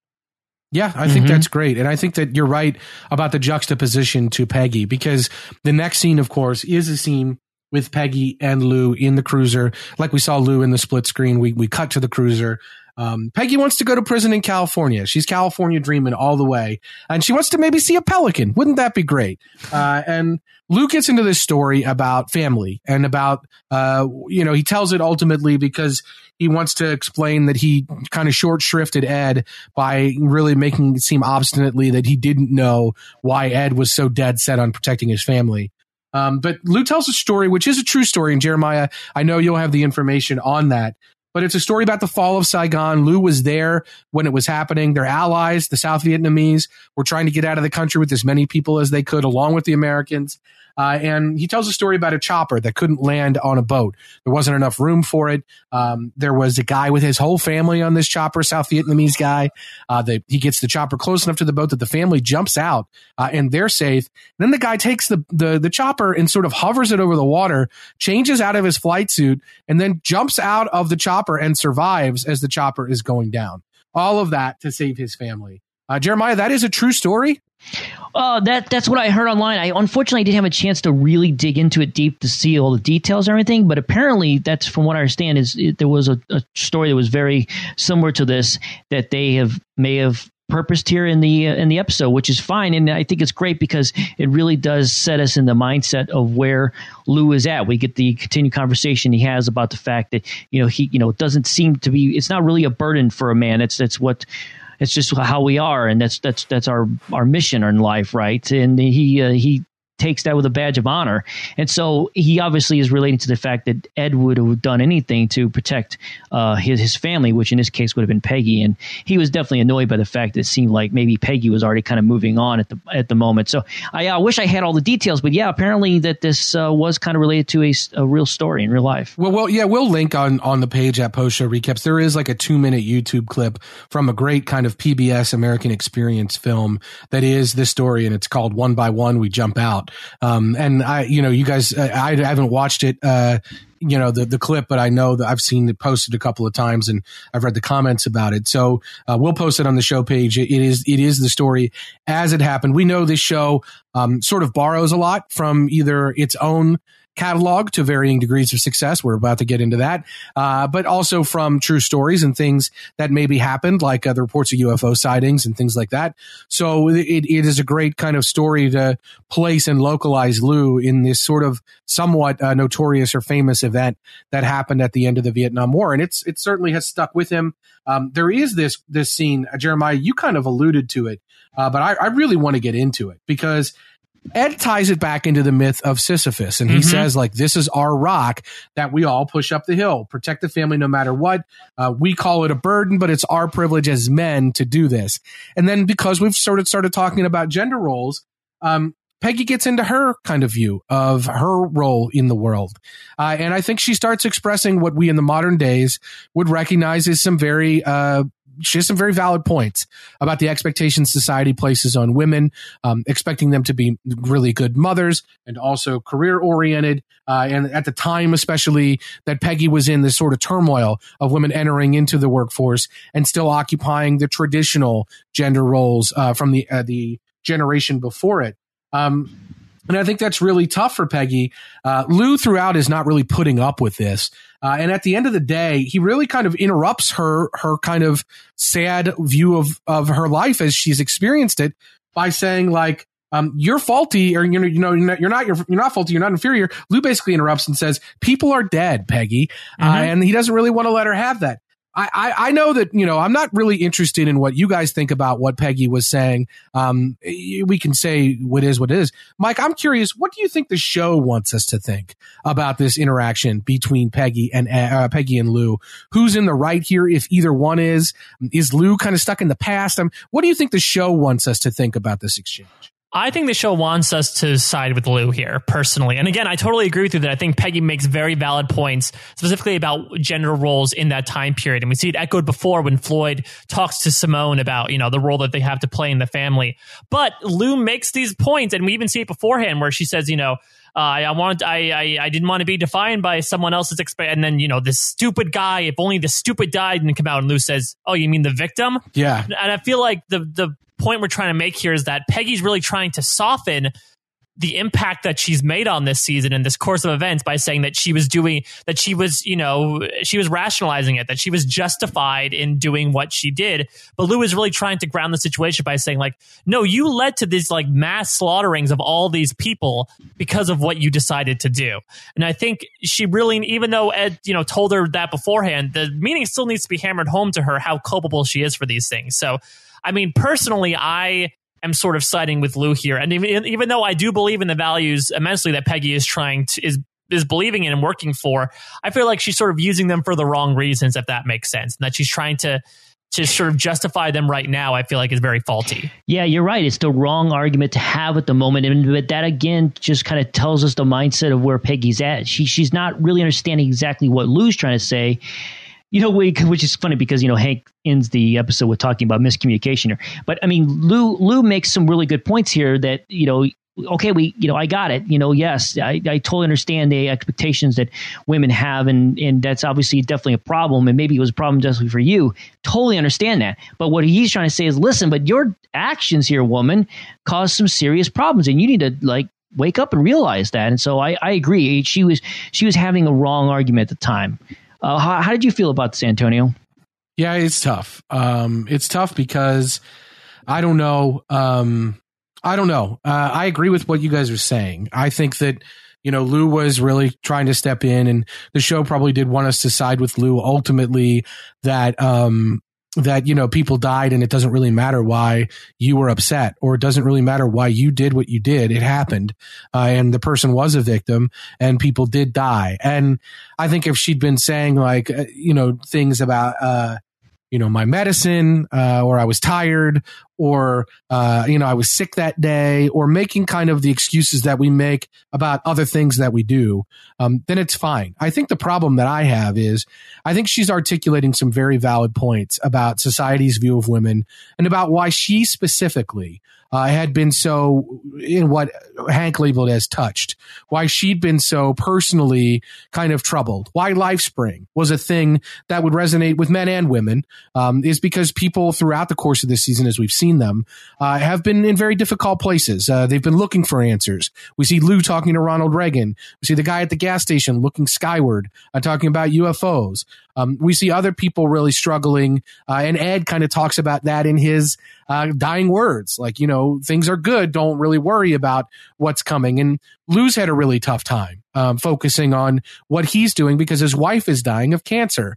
And we see what Hank talks about with when his wife died, how he responded about communication. So we have seen a lot of people with a lot of personal issues in this season of Fargo. And I think Kirsten Dunst's issues aren't just personal. They are societal, and they are about the mores and the rules and the gender norms and the gender roles and all of it. And I think it's unfortunate that the show gives her that moment to articulate all these very, very, very valid points about the role of women, only to have a character that we do sympathize with really just dismiss them and say, Jeremiah, I agree with you that I like to think that Lou thinks, I hear you, I understand your point. He doesn't say that, though. He doesn't say he's angry about it, actually. And I kind of agree with you that I think his character probably does understand that, because I want to think that about Lou Solverson. But he just says, people died. I don't want to hear it, basically. Yeah. And I think that that's tough because I think you give Peggy that moment where she really is truly articulating something that shouldn't make anybody into a killer, but you can understand why it made her so restless and so listless and so kind of the things that she has been throughout the course of this season. And it's just sort of knocked away and dismissed about the things that have happened. And I think that's tough. Yeah, it's I was going to say, it's just a very human reaction, a very normal human reaction, I think, that Lou's having, unfortunately. But you're right. It's bad timing because of the fact that Peggy did have some very good points. And I'm sorry, Mike. That's why I was interested in what you guys think the show wants us to think, because we can feel the way we feel, but I'm just trying to figure out what their intent was. Mike, what do you think? I think this also connects back to the whole idea of miscommunication as well. I think one of the things that Peggy unfortunately ran into is that she's talking with a police officer. And in a police officer's eyes, specifically in a person like Lou Solverson's eyes, the law is the law. If you break the law, you are culpable for it. You are guilty. You are a bad person. And so Peggy has broken the law. You finally caught her. People died because of her. I feel like in his eyes, she is a bad person because she has broken the law. And so again, there's a miscommunication there where while she is pouring her heart out and really trying to tell him what she believes about what's wrong with the world today, he's not having it because he already has kind of written her off as this is a criminal that I'm transporting. Yeah, I think that's a good point, but we just got done hearing Lou tell a story about why he understands why people would do crazy things to protect their family and the people that they care about. And so he's willing to write it off for Ed. And he's willing to say that he failed Ed in not understanding or sharing or showing that he understood why Ed would do what Ed did to protect his family, but he's not willing to do the same thing for Peggy. I don't know. I think it's difficult. Good point. I think that my issue is ultimately, I think that you're right. There is a lot about the communication issues here. You're right, Jeremiah, that he's in the moment. He is who he is. I think everybody's kind of right about this. I just don't know. And I'd be interested to hear from the listeners in the comments what they think the show was trying to establish with this scene. Because it's great material played incredibly well by Kirsten Dunst. Like, she really does a fantastic job. We can't forget that she starts this monologue. They starts this scene by talking about, I want to go to California to federal prison so I could see a pelican. It's like, get your head out of the clouds. Like, you are a little bit like, there's something wrong with you. You're a little miscalibrated. If in the moment, this is what you're thinking about. Not all the horrible things that happened, not poor Ed that died, not that you failed him, not that your actions did this. Like, so there is a problem with Peggy. That is for sure. But I don't like to think that the problem is rooted in, or the show's suggestion is the problem is rooted in her view of society's views of women. I think that that's difficult. I think that's a really tough kind of scene. The scene is fascinating to me. And I'd love to hear what everyone thinks the intent was. Yeah. Should we move on to another fascinating scene, Antonio? Well, yeah, we can. We'll get there in just 1 minute because I've got in my notes worst scene in the finale by a long shot. Before we get there, we do have Lou call home. I think this is a great scene. He's trying to keep it together while he's on the phone with Noreen. He's finding out finally what happened to Betsy when he's just gotten done talking about how important family is to people and why it means something to him. He's been out there doing the job that he's supposed to do while his wife is literally collapsing and nearly dying. So this is really tough for Lou.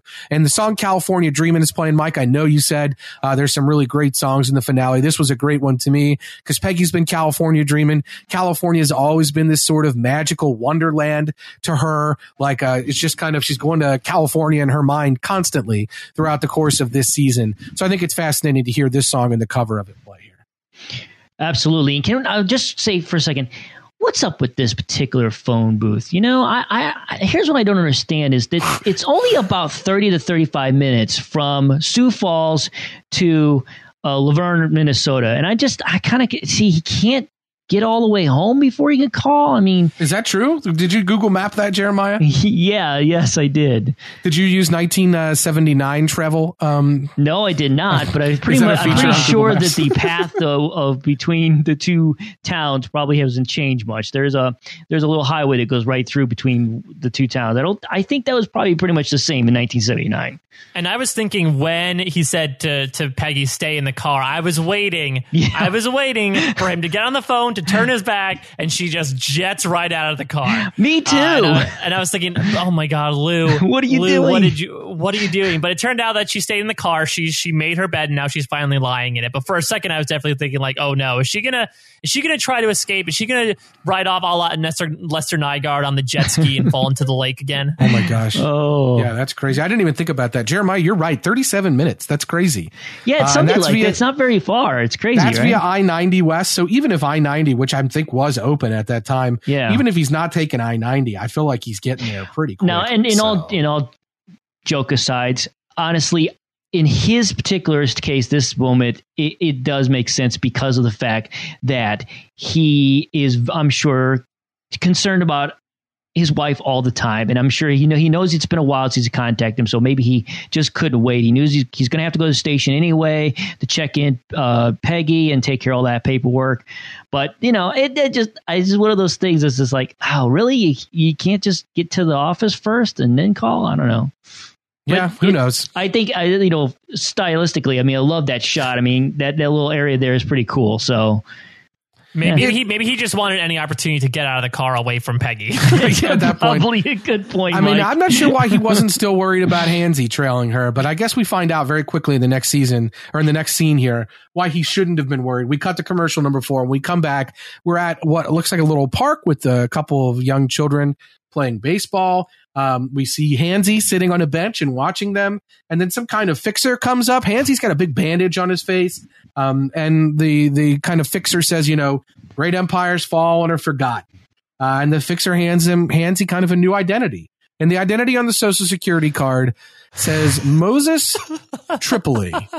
And thanks to Jeremiah's detective work earlier in this season on the podcast, we know Mr. Tripoli is the guy from season 1 who is the leader of the Fargo mafia, the kind of weird giant man. He's a giant man.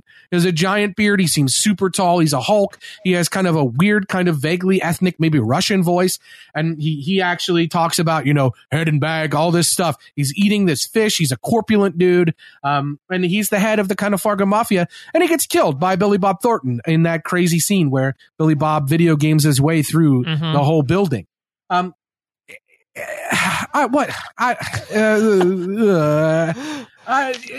Is this Hanzee? Like, this is Hanzee. Hanzee becomes that guy. It's Hanzee. It's insane. We have a face off going on. We're gonna put my face on an old white guy's face. This is insanity. This is pure insanity. I kind of love how insane it is, but it is breaking. And this is a show that just brought out a UFO last episode, but it's breaking like all the rules. Jeremiah, what do you think? Well, I'm lost. I think maybe he just you know, he just ate a lot of the wrong foods for a while. And, you know, the facelift thing just didn't go very well because it's the 1980s. And let's face it, plastic surgery's come a long ways, you know, but by that time, unfortunately, his face was just a little too messed up. And, you know, that's just that's how it goes. I listen, I totally understand why everybody has some issues with this. I have some issues with it as well. But it is what it is. I mean, I'm sure a lot of it has to do with they love the idea because they explain what the name means and how these different empires fall. And it kind of has this big circle, you know, because, you know, Hanzee takes out the Gerhardt family. And then eventually, you know, Hanzee's new he becomes the new boss of the mob. And then, of course, we know that later on that Lorne Malvo, of course, takes him out and kills him. And then a new person, I'm sure, will take over the mob. I'm sure they love this theme, right, with the cycle of empires being falling and then someone else picks it up and takes over. But it does make it really hard for us to buy the fact that the two characters, Hanzee and this futurist, the future Moses does not look anything like Hanzee. So I definitely is going to be hard for people to buy. Yeah, you guys didn't rant enough about this, so I'm going to really kill it here. People on Reddit have been seemingly divided into two camps on this. There's the people for whom this is just a horrible twist, and those people, they don't like it because it doesn't make physical sense. Hanzee in the scene mentions he needs a face man. The fixer does say, like, I'm assuming you're going to want more than a skin peel. So you're going to want some structure change. You're going to want all these things. So he sets it up like this is something that can happen, but I'm not buying that. And then there's some other people that are upset about it because if it's true, that means Hanzee is essentially a red shirt at the hands of Lorne Malvo. And the way it's been built up, that Hanzee versus Malvo has been a discussion people are having. Who's the more stone cold badass? Who's the better killer? All these things. And people, I think, sort of fantasize that at some point in their careers, maybe they would have faced off. And maybe Hanzee's still alive in the context of Fargo season 1. And maybe we're going to see Hanzee in Fargo season 3 because he's such a breakout character. And maybe we're going to see more of that. It turns out that the show is very clear about wanting this to be Moses Tripoli. And I'm saying this, that Hanzee and Mr. Tripoli are the same person, not only because the context is there, but because in interviews after the season, they've made it clear. Mr. McLarnon, who plays Hanzee, has said it. Mr. Hawley, the creator of the show, has said it. They've established in these postseason interviews that it is not open to interpretation. Some people on Reddit, the second group of people I'll call the Fargo apologists, these are the people who will defend every choice the show makes because it's the best show ever and it never does wrong. They were saying, no, Mr. Tripoli is actually the guy who was in the scene with Hanzee. Doesn't he look more like the guy who we see in season 1? They look very similar. And they have made it unequivocally clear in the post-finale interviews that Hanzee is intended to be that gangster from season 1, who we see eating the fish and who we see ultimately the biggest contextual clue is when the fixer asks Hanzee, what are you going to do about Kansas City? Hanzee delivers that line where he says, maybe I'll start an empire of my own, not apprehended, dead, don't care, heavily guarded, don't care, into the sea, head in a bag, dead. There's the message. That is the exact line that is delivered by Mr. Tripoli about what needs to happen with the killer of Sam Hess. Even if it was something that was, you know, I forget what the exact phrasing is, but the debate is going on in season 1 that maybe Hess wasn't killed by another mafia thing. Maybe it was a passion killing. And this guy doesn't care if it's sexual. It doesn't care why. He wants him dead. There's the message. And it's the same exact thing that's said. And to further the contextual clues, just one more in case you're still one of those people. I'm still wondering all the interviews. We see Numbers and Wrench here playing baseball. There's two young boys throwing baseball around. They're communicating in sign language. They're fighting with each other about not wanting to play. Two bullies come up to them in the middle of the scene as Hanzee's watching.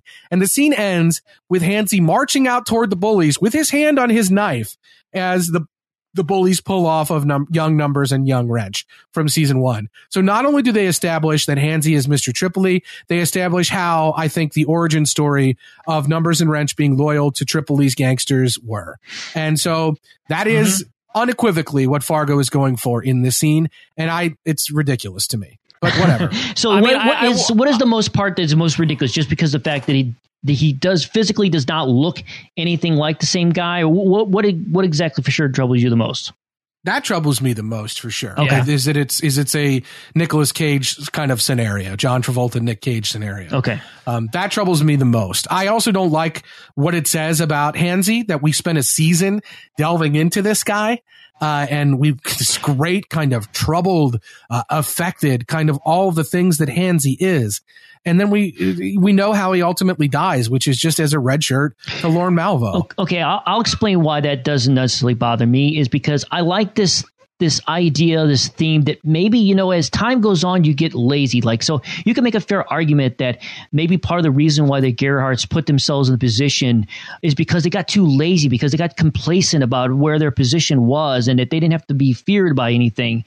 And it, you know, Hanzee, that maybe 26, 27 years or whatever it is later, is also complacent in his position. And he's not this badass anymore. You know, the guy's way, way older and he's just lazy and obviously he has maybe a weight issue perhaps, and is he's in a whole different place in his life, and he's not that same badass Hanzee that we could see in this season, that he's tragically gotten to this point where he's so used to being the boss that he doesn't have to do anything, and that eventually causes demise when you got a hungry, crazed lunatic like Lorne Malvo, who's, you know, just likes to watch the world burn, and unfortunately for Tripoli, he gets burnt. Yeah, I understand what you're saying. I just don't buy it for Hanzee because Hanzee has told us, I don't want this life anymore. So yeah. I can't imagine that he wants to go and establish his own criminal enterprise that is so successful over a period of the next 15 years that he becomes fat and lazy and 6 inches taller. And his facial structure totally changes and his skin color over his whole body totally changes. And his hair texture totally changes and his ability to grow facial hair probably totally changes. And all of that is different, even though it's 1980. And science is not the science that we have now, which still couldn't do this. I just don't. I think that I agree with you, Jeremiah, that, you know, you're right. That could be a story. I just don't think it's a very fitting story for Hanzee. I don't think that that's the Hanzee that we know. And I think the biggest problem that I have is that we have an inconsistent Hanzee. I think this is the product of asking us to delve deeply into his motives and then having him just leave it all behind. I think this is the product of Hanzee saying, I don't want this life anymore. And then asking us to believe that the minute he gets a chance, he reestablishes that life.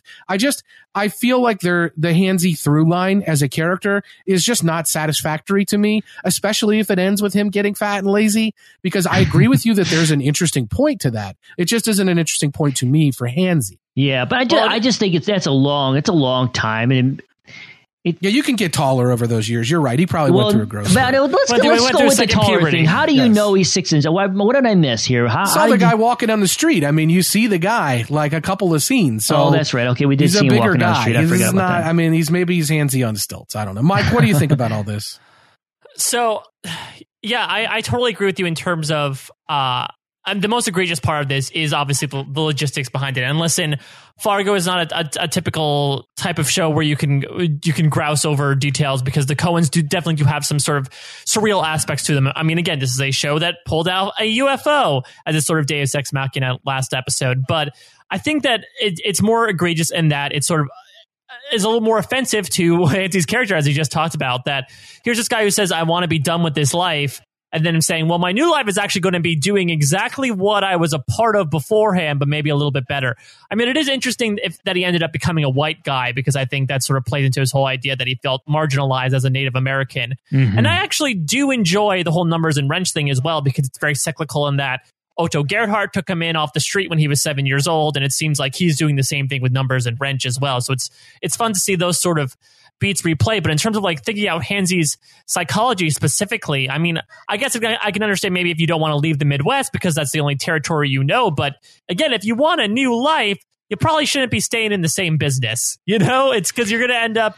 And I mean, I don't know. I felt like this transition maybe would have landed a little better with me if maybe for a second they had flashed to that scene in Fargo season one. You know, if we saw immediately what the transition was, that would have maybe paid off a little bit more for me, just so we can see that if Jeremiah, if that transition indeed does happen where he becomes more complacent, more lazy, puts up the blinders to everything else that's going on around him, I'd like to see that happen. I think that's filling in way too many blanks personally. The creators want us to assume way too much if that's the path they want us to go down. Yeah, this is a show that's guilty of that all the time. It's guilty of us filling in blanks with leaving one kitchen brother alive. It's guilty of us filling in blanks why Mike Milligan shoots up the Gerhardt compound and kills all the red shirts that are standing out front, but doesn't go in and actually shoot up the people that he's been assigned to kill, the Gerhardt family. He accidentally kills Otto, but he doesn't kill all of them when they're clearly at war at that point. I mean, this is a show that is constantly asking us to do this. And I think this is a show that pushes the envelope. And I said on this podcast last week in the middle of my biggest rant that this podcast will overhear, that I appreciate that the show takes chances and that it does push the envelope because not too many shows on TV are doing that. I just think that a lot of the times this show swings and misses. And I think that you do. I think everyone does themselves a disservice when they bend over backwards to try to credit the show when it's not due. And that's all I'll say is that it's okay for a show to be the best made show currently airing on TV and to be so cinematic and beautiful and gorgeous and have incredible acting and occasionally have some lazy writing or some bad writing. It's totally fine for that. Let's look at the show that just won Best Drama at the Emmys last year, who had a very problematic season. I think... and I think it's great because, as you just said, I think it means that the writers are not getting lazy. Noah Hawley, and I'm sure we'll talk about season 2 as a whole later on, he took a lot of chances. And you know, when you throw a lot of pitches out, some are hits and some you whiff on. And I feel like this might have been a whiff, which is unfortunate because I don't think they predicted that Hanzee would kind of become one of these breakout characters of the season. But because he's kind of been put in such a spotlight, to have it whiff so badly is you know, it's magnified, and that's not great in terms of his image. Yeah, and I mean, I like what you're saying, Jeremiah, about how you could make an entire 3 seasons of Fargo that show Moses Tripoli at various points in his career, and we see that transition and we see it happen. But I agree with you, Mike, that right now it's just a lot for us to fill in. And they, I mean, when they wrote this show, then when they filmed this, they had not been renewed for a season 3. So I think that you have to presume that they were, if they were comfortable with this being their finale, the series finale, then that would be the end of Hanzee. They may not get. We know season 3 is going to take place in 2010, so we know it's going to take place a few years after the events of the previous season 1. So we know Mr. Tripoli is not alive then. Is it possible that they're going to pull this thing where Billy Bob doesn't actually kill him in the building because we don't really see it? And we're going to get more Mr. Tripoli. I mean, I don't think they have any guarantee they're ever going to be able to tell this story. So I do think it asks us to fill in a lot of the blanks right now in where this is for Hanzee's character arc. And honestly, I don't think that they've done a great job with Hanzee's character throughout. They've done a great job making him this sort of Terminator on a T-1000 killer. And they've done a great job, I think, of showing why a lot of those killings are motivated, where they come from, the things he's experienced in his life. But, you know, we saw him kill Floyd. We don't know why. You know, we don't really know the full details on that. And now he has this huge vendetta against Kansas City. But presumably when he's Moses Tripoli is working at least not against them. I just don't know where all that ends up. And it's just too much for me to fill in. And I want to move on only because there are 2 more, I think, problematic scenes for some people. I'm okay with both of them, but I think your mileage may vary. So let's get on with it. We see Mike Milligan meeting with Arkin, with the Kansas City kind of guy. Looks like Joe Latrulio with a shaved head and those big glasses on. And Adam Arkin's giving him a corporate job in the mafia, wants him to maximize revenue. He tells him to get rid of his Western style and cut his hair. The 70s are over. This is the future. The sooner you realize this is the money business and that's the only business, ones and zeros, the better you're going to be. I want you to focus on profit and loss reports and infrastructure. He talks about Donahue rejiggering the mailroom and saving, $1 million a quarter and being given entire California. He talks about health insurance and 401k. And this is all very heartbreaking to Mike Milligan, who is a cowboy and a killer and a good earner in his mind. He's a gangster who's being given a desk job, and he's being told to play golf. Jeremiah, is this a satisfying end to you from Mike Milligan? Honestly, probably not. Not completely. I mean, it's not the way I wanted to see it go out, but I mean, there is, of course, a lot of irony to it, and I do think that I could see why some people may be okay with it, but yeah, I guess you really hate to see that for Mike, because now it makes his character seem even more tragic because now the guy is stuck in a life that he didn't want. you know, I don't know. It was a little hard for me to swallow a little bit, but you know, I get it. I get where they're going. I mean, this is where the future is going. You know, we're heading into the 1980s. You can make a fair argument. The 1980s, the birth of the corporation. I mean, where the corporate world really takes off, and that's exactly where, you know, you could say that the organized crime is going, and it does in a way. It really does. So it fits. It fits this. It does fit the theme. It does fit where we're heading as a society and where the mob is heading. But it was kind of like, poor Mike, that sucks. But, you know, and maybe I'm just saying it because, you know, I love this character and I really would hope that, you know, he could still be on the streets and act like a king and, you know, give out more, cruel and unusual punishments to people. But, you know, unfortunately, that's not what's going to be for him. And the big question I have, though, is do we buy that he's going to even continue to do this? I mean, is this the kind of guy who's going to do this, you think? Yeah, it's a good question, Mike. Are we going to get a Marlo Stanfield ending out of Mike Milligan than we see on screen? That's exactly the comparison I was going to make. Oh my God, I'm so happy you made the comparison because maybe that's why I'm more satisfied with this ending than than like Jeremiah is, because that was all I could think about when I was looking at this was, spoiler alert for The Wire, the ending of Marlo Stanfield / a little bit of Avon Barksdale as well is very similar to this, about how you pull off this guy who's from the streets. He's very used to getting his hands dirty and doing almost grunt work.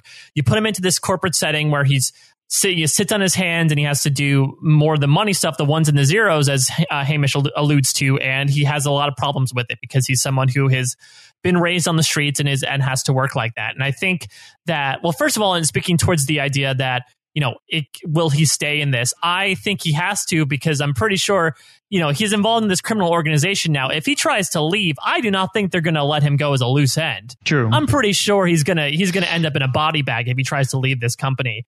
But that being said, I mean, I agree that it sucks for the character. Just like, again, it kind of sucked for Marlo Stanfield.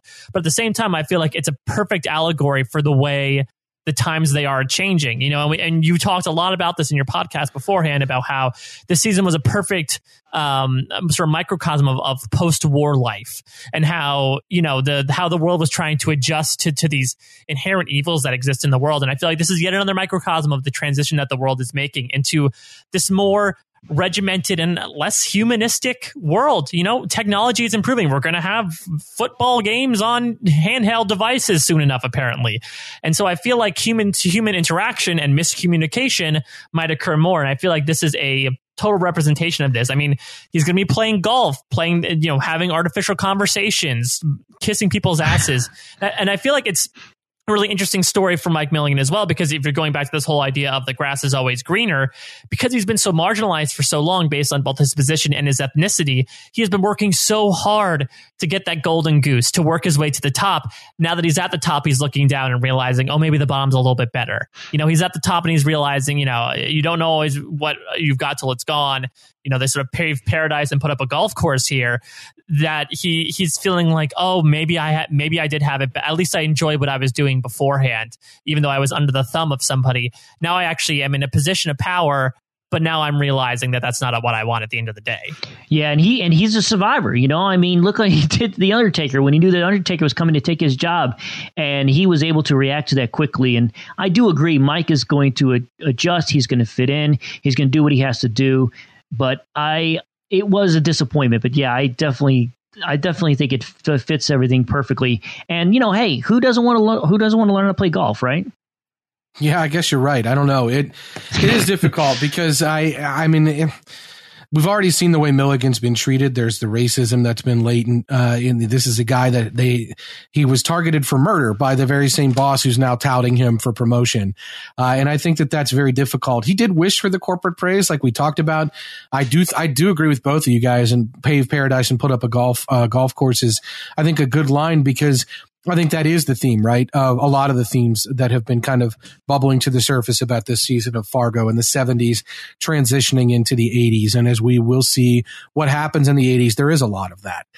There is a lot of corporatization of what's happening. And when they talk about the mafia being ones and zeros and a money business and efficiencies and these sorts of things, I think that that's valid. I think that that fits not only in the context of what actually was happening at the time, but also what was happening in the context of the show. So I actually really like this ending for Mike Milligan. I love the character, so I would prefer to have an ending that was more, I don't know, celebratory, in line with kind of the great aspects of what we really like about Mike Milligan, and not this just sort of despair-filled kind of fluorescent lights and broom closet-sized typewriter office kind of ending that we got. But I think it is in perfect keeping with the things that we've established throughout this season. Just like Ed, he didn't get what he wanted. He didn't get his dream. And his dream was, I think, a little outdated and not really something that was easy to occupy in the modern world. That said, I think the themes of Fargo they're very much rooted in these small towns that do still exist in Minnesota. You drive through Minnesota, a lot of small towns are killed in other places. You put a Walmart in and it kills Main Street.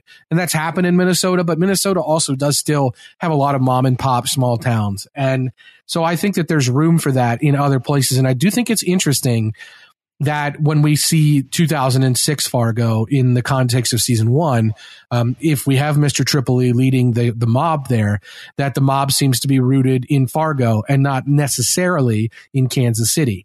And so maybe there's a season where this doesn't work out well. Maybe Milligan goes back into the field. We don't really know exactly what happens. But it doesn't necessarily work out perfectly for Kansas City and their expansion unless Hanzee starts playing ball with Kansas City, which is totally in opposition to the message he delivered to the Fixer. And that's another problem if you make Hanzee Mr. Tripoli, is that unless a major mob war happens with Kansas City and Fargo, then he just gets on board and is an arm of Fargo like the Gerhardts didn't even want to be. I don't know. It just doesn't really jibe to me. So this is an interesting ending from Mike Milligan. I think a lot of people were disappointed about it, but I think it works with the themes of the series and of the season specifically. And I think it really does couch very well in there. We do get one other big scene in this finale that maybe doesn't work as well and that we're not as comfortable with. We kind of see that some time has passed, not a ton of time. After the Milligan story, we cut to the 5th commercial break. And then when we're back, Hank is recovered enough to visit Lou and Betsy and Molly and Noreen at the Solverson's home. Side note, guys, what do you think happens to Noreen that she's not a part of season one? She seems like she's really building a bond with Molly here, and then she's not present at all in season one. I had that exact same question because it's clear that Noreen, I don't know when her mother's going to pass away after this scene ends, but it seems like Noreen's going to be a big part in raising Molly and almost serve as like that older sister figure. And it's weird that Molly and Lou would never mention her name in conversation or if she's even around. So who knows? Maybe she runs away and maybe she joins Life Spring or she just goes AWOL. Who knows? But it is weird that she's sort of the one piece left out of the equation between season two and season one with the Solversons. I don't know if Noah Hawley tries to have his cake and eat it too much or what, because you could have had Noreen say when they say you're kind of indispensable around here, she could have said, yeah, I think I'll stick around. I was planning on going off to college and I'll probably still do that, but I'll definitely be sticking around. I'll go to Kent State. Oh, yikes. No, full bloom. No, we're not going to do that. I don't know. Like, besides, we're past that time-wise, aren't we? Yeah, we are. So I think so. Yeah. So anyway, they could just have easily thrown a stray line in there, but I think what they like to do is they like to leave the door open so that they can continue to make these shows. And if they ever wanted to do one in like 1986, maybe they want to tell the Noreen story. So they don't want to close the book on that in this particular thing. But as it is right now, it's just like the Hanzee Tripoli thing. It's another kind of loose end that I'm interested to know why it doesn't get tied up. Yeah, I know, but I don't know. Do we really need to know what happens to Noreen? I mean, I guess because of the fact that she seemed like she was, obviously tight with the family, obviously, and you're surprised that she wasn't ever mentioned in this first season. But, we part of the reason, some of the problems we've had with this show is the fact that it feels like they're trying so hard to have so many connections to that first season that maybe it's just best to leave this as a character who, eventually does move on as she gets older and, draws away from the family and isn't part of the family as much as possible, especially maybe after Betsy dies, maybe things really change for her and she kind of, like I said, moves on with her life. Yeah, I think you're right. I think that's my have your cake and eat it 2 point, is that if you want to struggle so much that you're going to change a character's race and facial structure and hair and skin color and all of it to make one character connected to another character in season one, least you can do is have Noreen throw a stray line in there. So that's my have your cake and eat it two-part. Like, I hear you. You know, you're right. The show does bend over backwards to make connections between the seasons. And here, when Molly could have used a confidant throughout season one with a lot of the difficult things she was dealing with, especially when the chief died. We had the scenes with her and her dad, but he just kind of wanted her to not be a cop. And maybe, a couple scenes with Noreen here and there would have been good. But, the fact of the matter is they didn't write season two before they wrote season one. So This is when you shoehorn a character in like this. The danger is if you make the bond between the characters too big, then you open the door up to questions like this. And if you don't address them, then they're just kind of lingering questions. But I have bigger fish to fry about that. We need like Fargo 1.5. Yeah. Where they fill in like her and Carl Weathers and Sonny. We'll just need to see a little, maybe even we need like webisodes of what they're doing in these 30 years. Yes, in between. And the evolution, the de-evolution, the laziness of Tripoli, like how Hanzee goes from T-1000 to, just lazy fish eater. Like I we need to see that as well. So, but that, like I said, bigger fish to fry, not including Tripoli's fish, that we've got kind of the UFO scene here just dismissed with like one line. Like, are you going to put that in your report? Oh, what, that a gunfight got interrupted by a saucer? Nah, I think I'm going to minimize it. Yeah, maybe leave it as subtext, Hank says. And I mean, this felt very like meta to me. Leave it as subtext, Hank says. It felt like a conversation right out of the writer's room or something. I don't know. Were you guys okay with the fact that this tongue-in-cheek discussion of the UFO happened and that was all we got? I mean, Jeremiah, this is exactly what you and Josh were talking about last week, right? This was your point of view that it'd be too ludicrous for him to put that in a statement. Yes, that is what. That's why I was okay with it, because it's kind of what I already said. I was like, well, let's just look at it. I was like, hey, don't tell anybody about that. Don't think you're crazy. I mean, because seriously, if I listen. I don't know if there's aliens out there or not, right? But I just know that it's not something you don't go around telling people on a regular basis, hey, I saw alien, or I think I might have saw a UFO the other day. Oh, you're not supposed to do that. Especially is it something you're going to put in a report? Like what is his captain or the overseeing captain like reads his report and goes, an alien or UFO, huh? It's just like it's just something you're not going to mention. And I think that Hank was just giving some great advice here, saying, "Yeah, you might want to leave that out, buddy."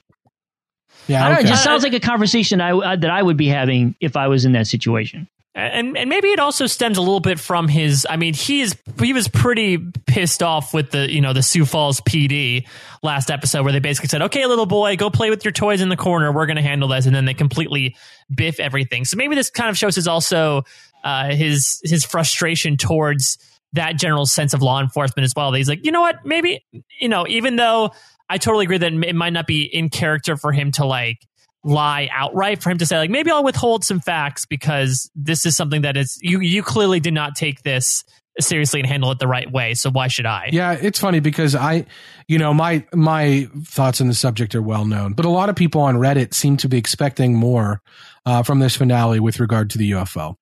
I think they wanted more of a thematic connection. They wanted something that was more clear. They wanted kind of a final statement on the UFO being present, all of it. And of course, that wasn't in the finale. That the craziest thing that had ever happened to any of them was dispensed with one line between two characters only. And clearly, Lou did tell Betsy about it because she's sitting right there when this conversation occurs. So he wasn't so embarrassed or crazy about it that he didn't tell anyone about it. He told, Betsy about it, and she knew. And Hank knew, and all those people were on board. I didn't expect anything more. I feel like I'm pretty in tune with what the show was throwing out there. I just don't think it worked. But I think a lot of people were disappointed that we didn't get more about the UFOs. It doesn't seem like either of you were, but I know that I saw that as one of the number one kind of negative pieces of feedback in comment sections across the internet about this episode, is that this throwaway line was all they put in there to address the UFOs, and that was that. And you're right, it is a little bit of a nice little bow for why the logic wouldn't be there, why he wouldn't put it in his report, and I accept that. I buy that. What I don't accept and buy is I do find it interesting. You guys are making good points about his problems with law enforcement. I think it's fascinating that at the shootout, the massacre at Sioux Falls, I don't know how many cops died. I think it was at least 4 or 5, if I'm not mistaken. I feel like even then, this would have been a major, major deal. And I'm not sure how easy it would. I feel like the federal government would have been involved. I feel like the FBI would have been investigating with all the deaths that had happened in the region. I feel like this would have been like not a thing that is ripe for the mafia to just set up shop again and to continue operation. So I find that part of it to be interesting as well. It's sort of a loose end to me that all these cops could die and it's not a federal case and it's not a bigger deal. And I think it could be that. And I think once it becomes that, then I see the level of embarrassment really coming to the surface. Like I see Lou not wanting to tell the FBI or any of these people, like who he probably doesn't regularly deal with. Like, yeah, you know what? I saw a UFO. Like that's what happened. That's why I got the drop on this guy. So I think that, you know, if that's rounded out a little bit more, that makes a lot of sense. But some people were disappointed. People were also disappointed about the explanation that Hank gives about the symbols that were in his apartment. He basically talks about how you'll know the angels when they have the faces of your children. He wants to talk about how he's happy. And then Betsy kind of finds the moment to bring up the weird symbols she saw in his house. And this is like the last big scene of the finale. So I think it's a really important statement on the season. Hank goes into this story about why he invented these symbols, about how when his wife died, he was really kind of looking and doing a lot of soul searching and thinking about conflict and how the conflict often stemmed from communication issues, and how he decided that he was going to create a bunch of symbols for, you know, communication purposes. We joked about it a little bit already on this podcast. I personally really like this scene. I really like that it is doing what I've kind of been asking to do with a lot of this alien supernatural stuff. It's providing a different context to the scene that has a thematic element to it that resonates in a way that isn't just strictly driving the narrative. Hank is not saying I was abducted by an alien. He's saying I was looking for answers and this is what I found. And I think that that's fascinating. I like that. I don't mind the scene that it played as an alien scene when we first saw it. And then when we get the kind of solution to it, it is simply the theme of communication being established. And so I think that that's really pretty good. I don't know. Did you guys not like this as much as I did? Oh, I absolutely loved it because it's exactly what me and you were hoping for from this explanation was that's exactly, it was just him. He's looking for answers. He's going through a hard time in his life and he needed something to not only just take his mind off of, but able to focus on, you know, the issues at hand. And I thought it was beautiful, and you're right. It certainly fits beautifully into the theme of the whole season. So I was okay with it, but I understand. I know people want a lot more explanations. You know, it's just like the people when Lost was over want to know every single mystery there was. And yes, part of me would love to know some more about Hank's language that he came up with, but you know, there's only so much you're going to be able to get in a season. So, well, I got to say that first of all, I have to have a bias against it because it sort of disproves my Hank is crazy theory. So it has a little bit of a bias going into it. It's a Mike Bloom thing for sure. Yeah. I think the one thing that it has really going for it that really brought me on board was this whole theme of miscommunication, because that really has been the undercurrent throughout the season, and it didn't really hit my mind until he talked about that. That, considering one of the most inciting incidents was the fact that nobody knew where Rye Gerhardt was and nobody communicated with each other about that. And when Dodd sends the false communication to Floyd that, oh, the butcher of Laverne killed Rye, that's when all this falling action of the next 6 episodes happens. And I feel like there's so much miscommunication or lack of communication going on with all of these different sides that it leads them to war and it leads them to conflict. And so I think it's just a very simple thesis statement of the season, which I actually really enjoyed, because you can always enjoy, you know, in the first, you know, in the last scenes of a movie when it harkens back to the very first frame you see. I think I actually really like that style of writing. I think the whole idea of using pictures to communicate his words, I mean, it's cute. It's a little weird that Hank's trying to invent his own form of Esperanto that I guess turns into emojis. So that's a little. So in terms of like Hank, from a character perspective, I don't know if Hank's the type of person that would want to do that. Though out of grief, I guess people can do a variety of things. But I think from a thematic perspective, I actually enjoyed this, even though it again may have disproved my theory that Hank is may a have. Let's just do may just have.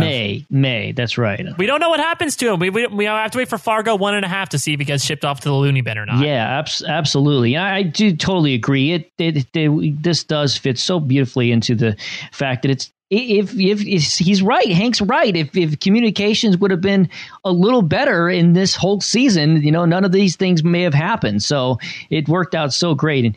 And I also, by the way, in this season 1.5, can we find out what happened to Charlie? Yeah, to Charlie Gerhardt. Okay, yeah, good. No, it's just going to be 40 minutes of Charlie Gerhardt sitting in a jail cell.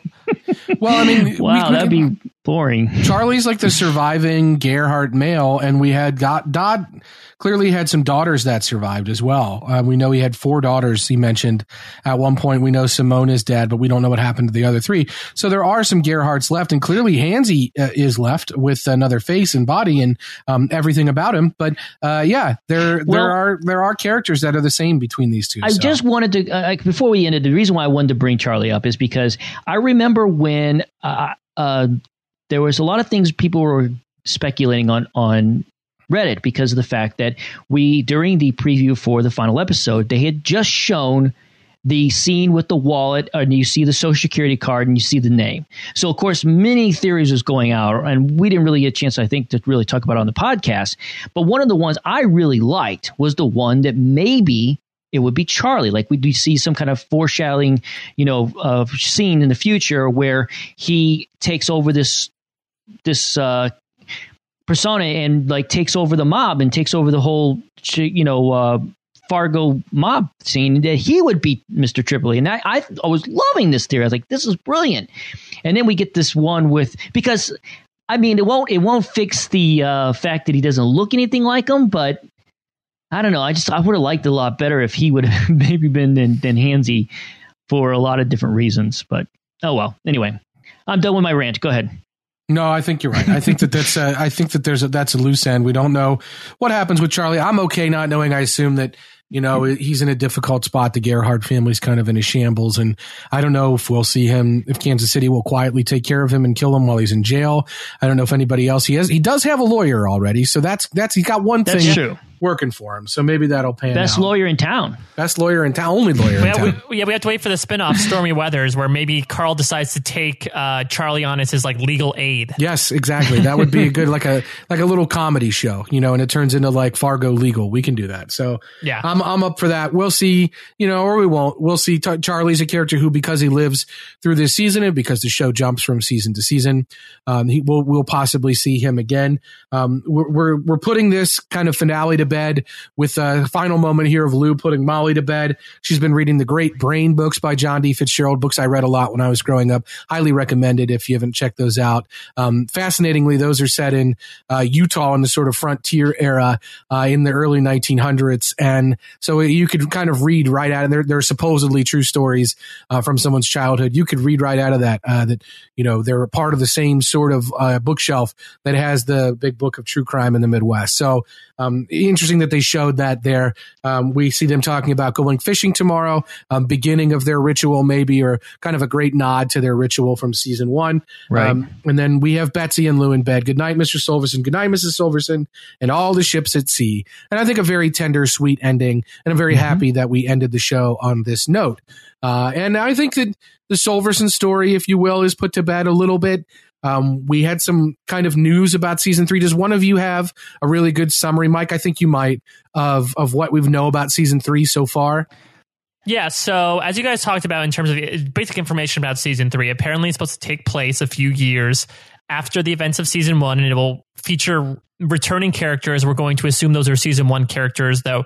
Who knows? We might see, Mike Milligan in old person makeup make an appearance or so. But the bigger piece of information, which actually came out today, the day we're recording, is that apparently Fargo will not be coming back until the year 2017. They're doing something very similar to what Louis did and sort of like Curb Your Enthusiasm as well, where it seems like the creators are going to probably take some time off and really work methodically at shaping this season. And without a set date to really premiere it, they can really crank out the season that they want to, which, I mean, sucks because that means that, you know, for all we know, we cannot be talking about Fargo until 2 years from now. But that being said, if it leads to an overall great product, then I think it's well worth the wait. Yeah, absolutely. And the as far as the aspects, as far as the characters that are taking place, did you get this from the interview that came out recently? I think the Hollywood Reporter had it, because I thought, if I remember right, he had mentioned that we will not be seeing Molly or anybody like that. So not to get your guys' hopes up to think that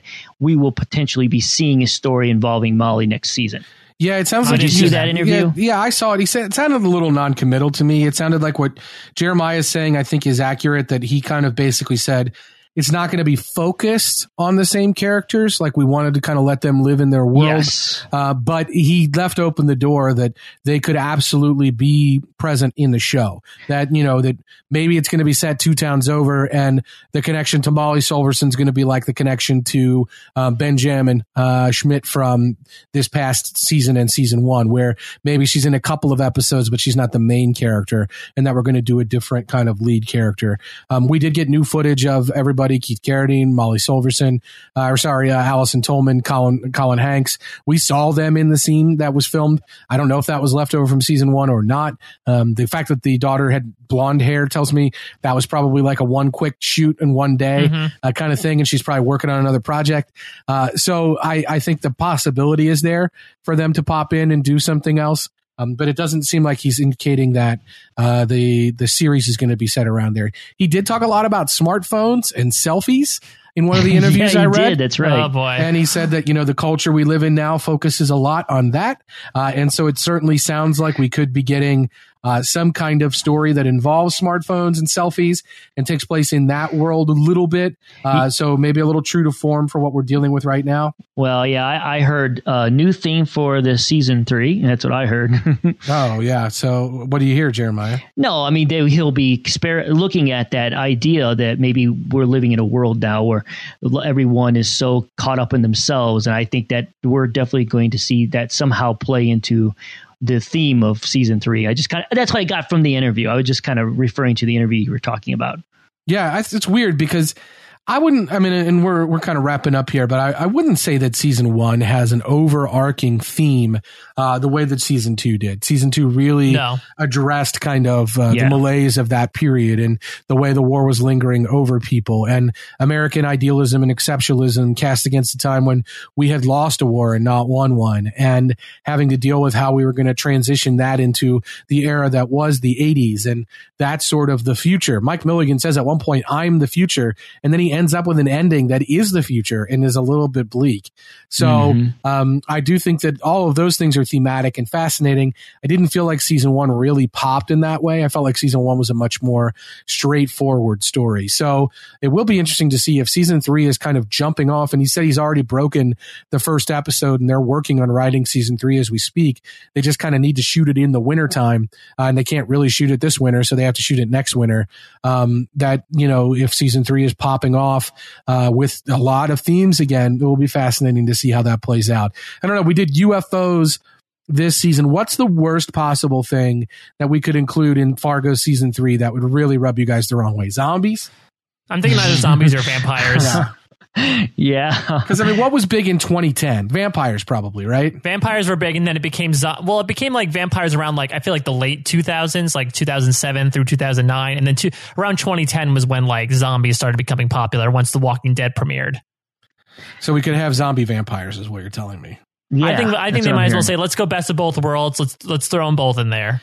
Well, I mean, you know, it's interesting because we laugh and we justify the UFOs and this, like, oh, everybody was talking about UFOs then. Well, that's true. And everybody was talking about zombies and vampires in 2010. Well, so I just hope it doesn't include anything with the Kardashians or something like that. That would be upsetting to me. Yeah. Instead of Ronald Reagan coming on a tour, it's Kim Kardashian. Oh my gosh. Yeah. That would... Can we throw in Justin Bieber while we're at it? What the heck, you know? I mean, anything's possible. This is Fargo, so, you know, the door is open, and I don't know. There's a lot that could go wrong, obviously, when you make a new season of a television show. True Detective season 2, for example, was not very well received. That could go wrong. Fargo season 3 could not be great. And then again, it could be fantastic. We'll just have to wait, unfortunately, till about April 2017 to see. Noah Hawley is working on developing other projects at FX. I don't know if any of those will bubble to the surface until then or before then. He also has an original novel that's for sale. You can get it on Amazon if you want to look it up. It's got great blurbs and great reviews. So if you're really into this guy's writing and you want to support the guy more, The Good Father is the name of the book I'm talking about. I think you might have another one or two as well. But The Good Father seems to be the one that people are reading if they want to kind of get their Noah Hawley fix. So you may want to check that out if that's something you're into. I don't know. Final thoughts on season 2, guys? Thumbs up, thumbs down. Where are we at the end of all of this? Mike, start with yours, if you don't mind. So, I mean, I have to give a huge thumbs up to the performances here. I mean, I know last season, everyone really loved the performances as well, especially Allison Tolman was a huge breakout person there. I feel like, as we talked about, Noah Hawley took a lot of risks this season, and one of them I felt like was making this season more of an ensemble season. I mean, you could say that there were people who popped in here and there in season 1, but it was really oriented around like 4 main characters, whereas here they really spread out a lot of stuff. You know, they had an entire family function as sort of main characters, and across the board, I feel like the performances absolutely slaughtered it. I think this is Kirsten Dunst's best work to date. This is the best thing I've ever seen her do. Ted Danson, I think, did a fantastic job. I mean, I could go on and on about all the performances that have happened. Even with secondary characters like Nick Offerman in the first episode I came on with you guys, absolutely killed it. So in terms of an acting perspective, I think this season was fantastic. Thematically, I think even though it might have whiffed a few times, I love the fact that they tried to do something different. Second seasons are, for a lot of shows, usually an opportunity for creators to repeat the same beats or to put characters in directions that people aren't comfortable with. But because they're taking this sort of anthology format, they're able to sort of start over and really rebuild a show the way they want to do it. And I feel like the things they brought up, as we talked about before, and having a through line throughout and really bringing up these themes that we haven't talked about in the first season. Generations. We have the themes of, as we talked about, the 80s coming in, about communication, as was talked about before. There's just so much, there was so much bubbling under the surface that it was, even though, we weren't able to binge this season, it's been a lot of fun to look at the analysis over the course of the week, because I didn't get to experience that with Fargo season 1 to say, okay, what do people think of this and how do they connect certain things? And that's been a lot of fun to kind of get involved with that community and find those connections, just because there's so much great stuff going on thematically. So even though, even though there were a couple things that they sort of misstepped on in the past couple episodes, I have to give a big thumbs up to this show. I still think it's one of the best shows on TV. It's definitely one of the most ambitious shows on TV. And overall, I enjoyed it extremely. Well, I have pretty much a lot of the same feelings you have, Mike. I mean, obviously, you've pointed up just about everything that I feel about with the performance of the actors was so phenomenal this season. I do like that they stuck to a lot of the themes very well, and I really enjoyed that, and I appreciate that as well. I think that there is some things that was a bit of a miss in this season, especially maybe in some writing choices that they went with. But, like you said, they take risks and, some of them pay off, some of them don't. And that's OK. And that's what makes this show really great. And it's definitely one that I'm going to continue to follow and watch myself.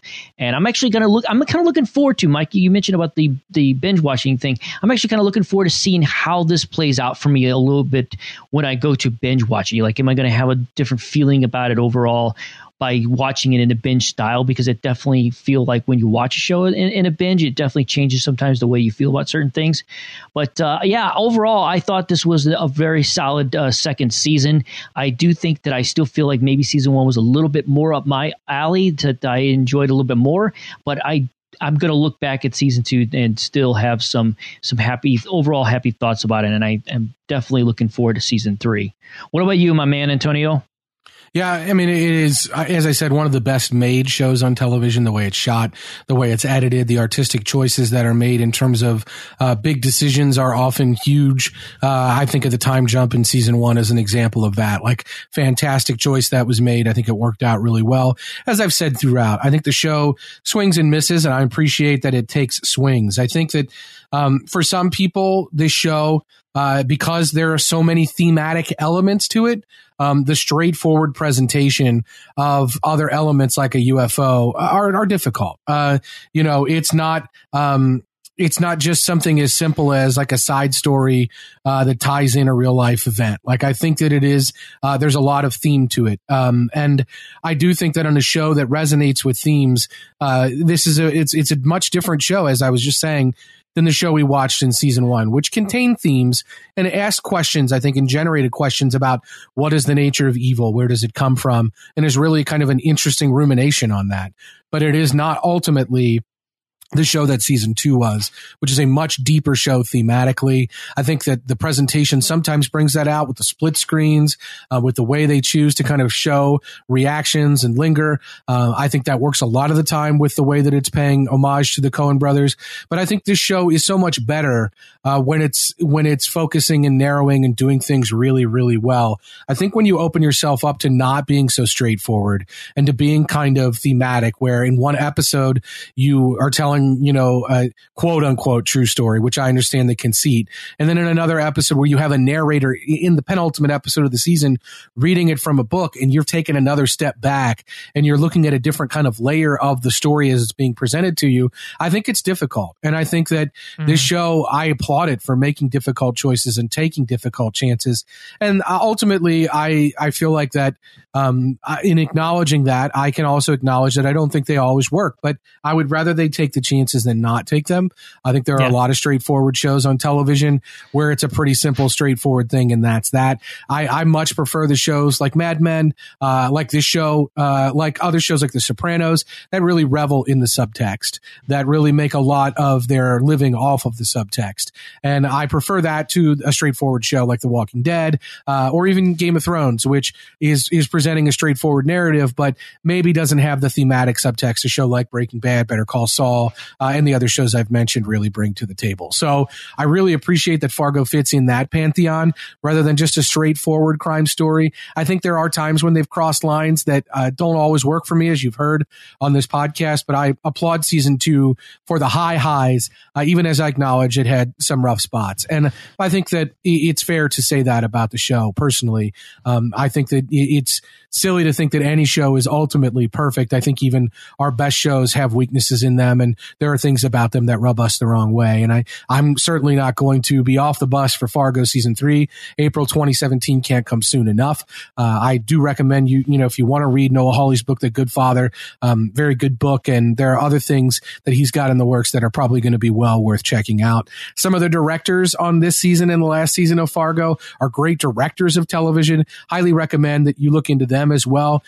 Probably some of the other things they've directed have been just as artistic and maybe are getting overlooked. So it's really worth looking into that. I can't wait to see kind of what the cast for Fargo season 3 looks like. Not the most well-rated show, but a very critically acclaimed show. So I think it gives them the opportunity to pull in actors like Patrick Wilson, Ted Danson, Kirsten Dunst, and Christina Milioti, people that are known for other things that are willing to do kind of a one-off season of TV and do it in a great way. So I'm excited about all things Fargo season 3. I hope we don't get, I was joking, I hope we don't get zombies and vampires. It wouldn't shock me at this point. Nothing would. And I think the show has taken some big chances that haven't worked, but ultimately I applaud it for taking the chances at all. And there you go. Listen, Antonio, if there's zombies or any of those things in season 3, I'll cut off my toe. Okay. I can get you a toe, Jeremiah. Right. You want a toe? Jeremiah 9 toes coming spring 2017. That's it. I mean, it's interesting. And I'll just add one more point on that. I forgot that I also love that this show took a look at characters that we didn't see in the first season, which was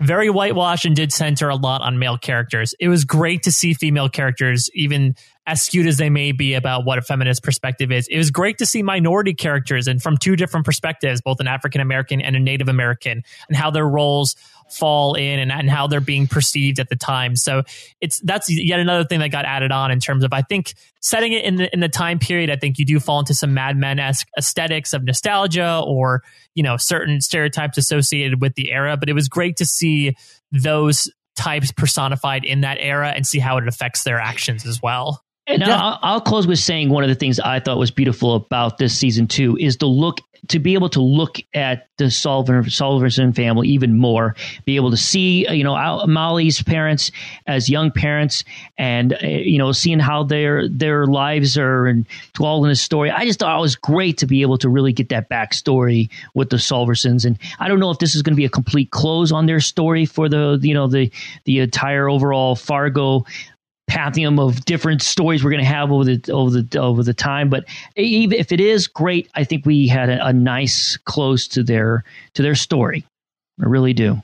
Yeah, I think that's right, and I think that I'm happy to think about them in the moment with the ships kind of at sea, being said goodnight to, and then all the wonderful kind of dream parts from Betsy's dream, and that, you know, you can think of them being happy and living their lives, even though Betsy's not a part of that, and going on to achieve and experience what they have, the family lives that they've brought together at the end of season one and beyond.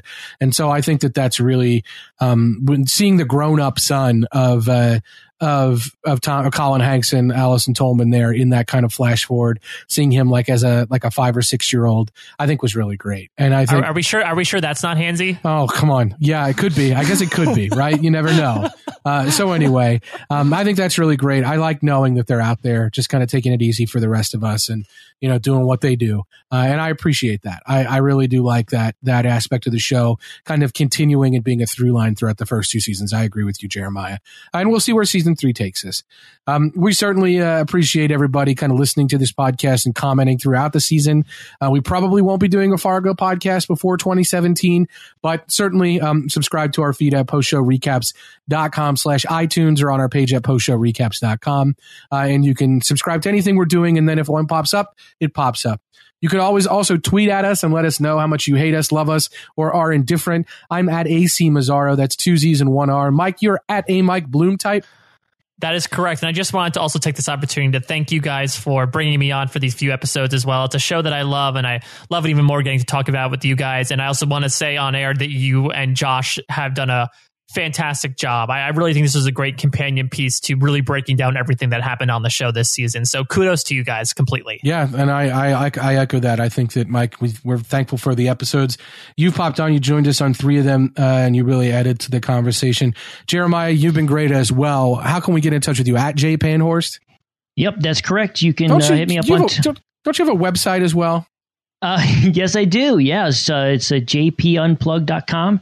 I've been doing some work over there, mostly talking about television and movies. Of course, that's what I have a major passion for. And Mike, I do want to say that I have, it's been a pleasure having you on, man. It's been great to hear your thoughts, and getting another person in here to be able to hear a different point of view is really great. And also, too, I guess I'll take that moment, too. I want to really thank all of the people that have been commenting on our website. Boy, we got some really smart listeners that comment on there. So definitely take a moment to go up to the website and look at some of the comments that we've had on each one of these episodes. It's been phenomenal. It really has. So thank you to all those of the listeners out there that have been commenting. Really been enjoying reading your comments.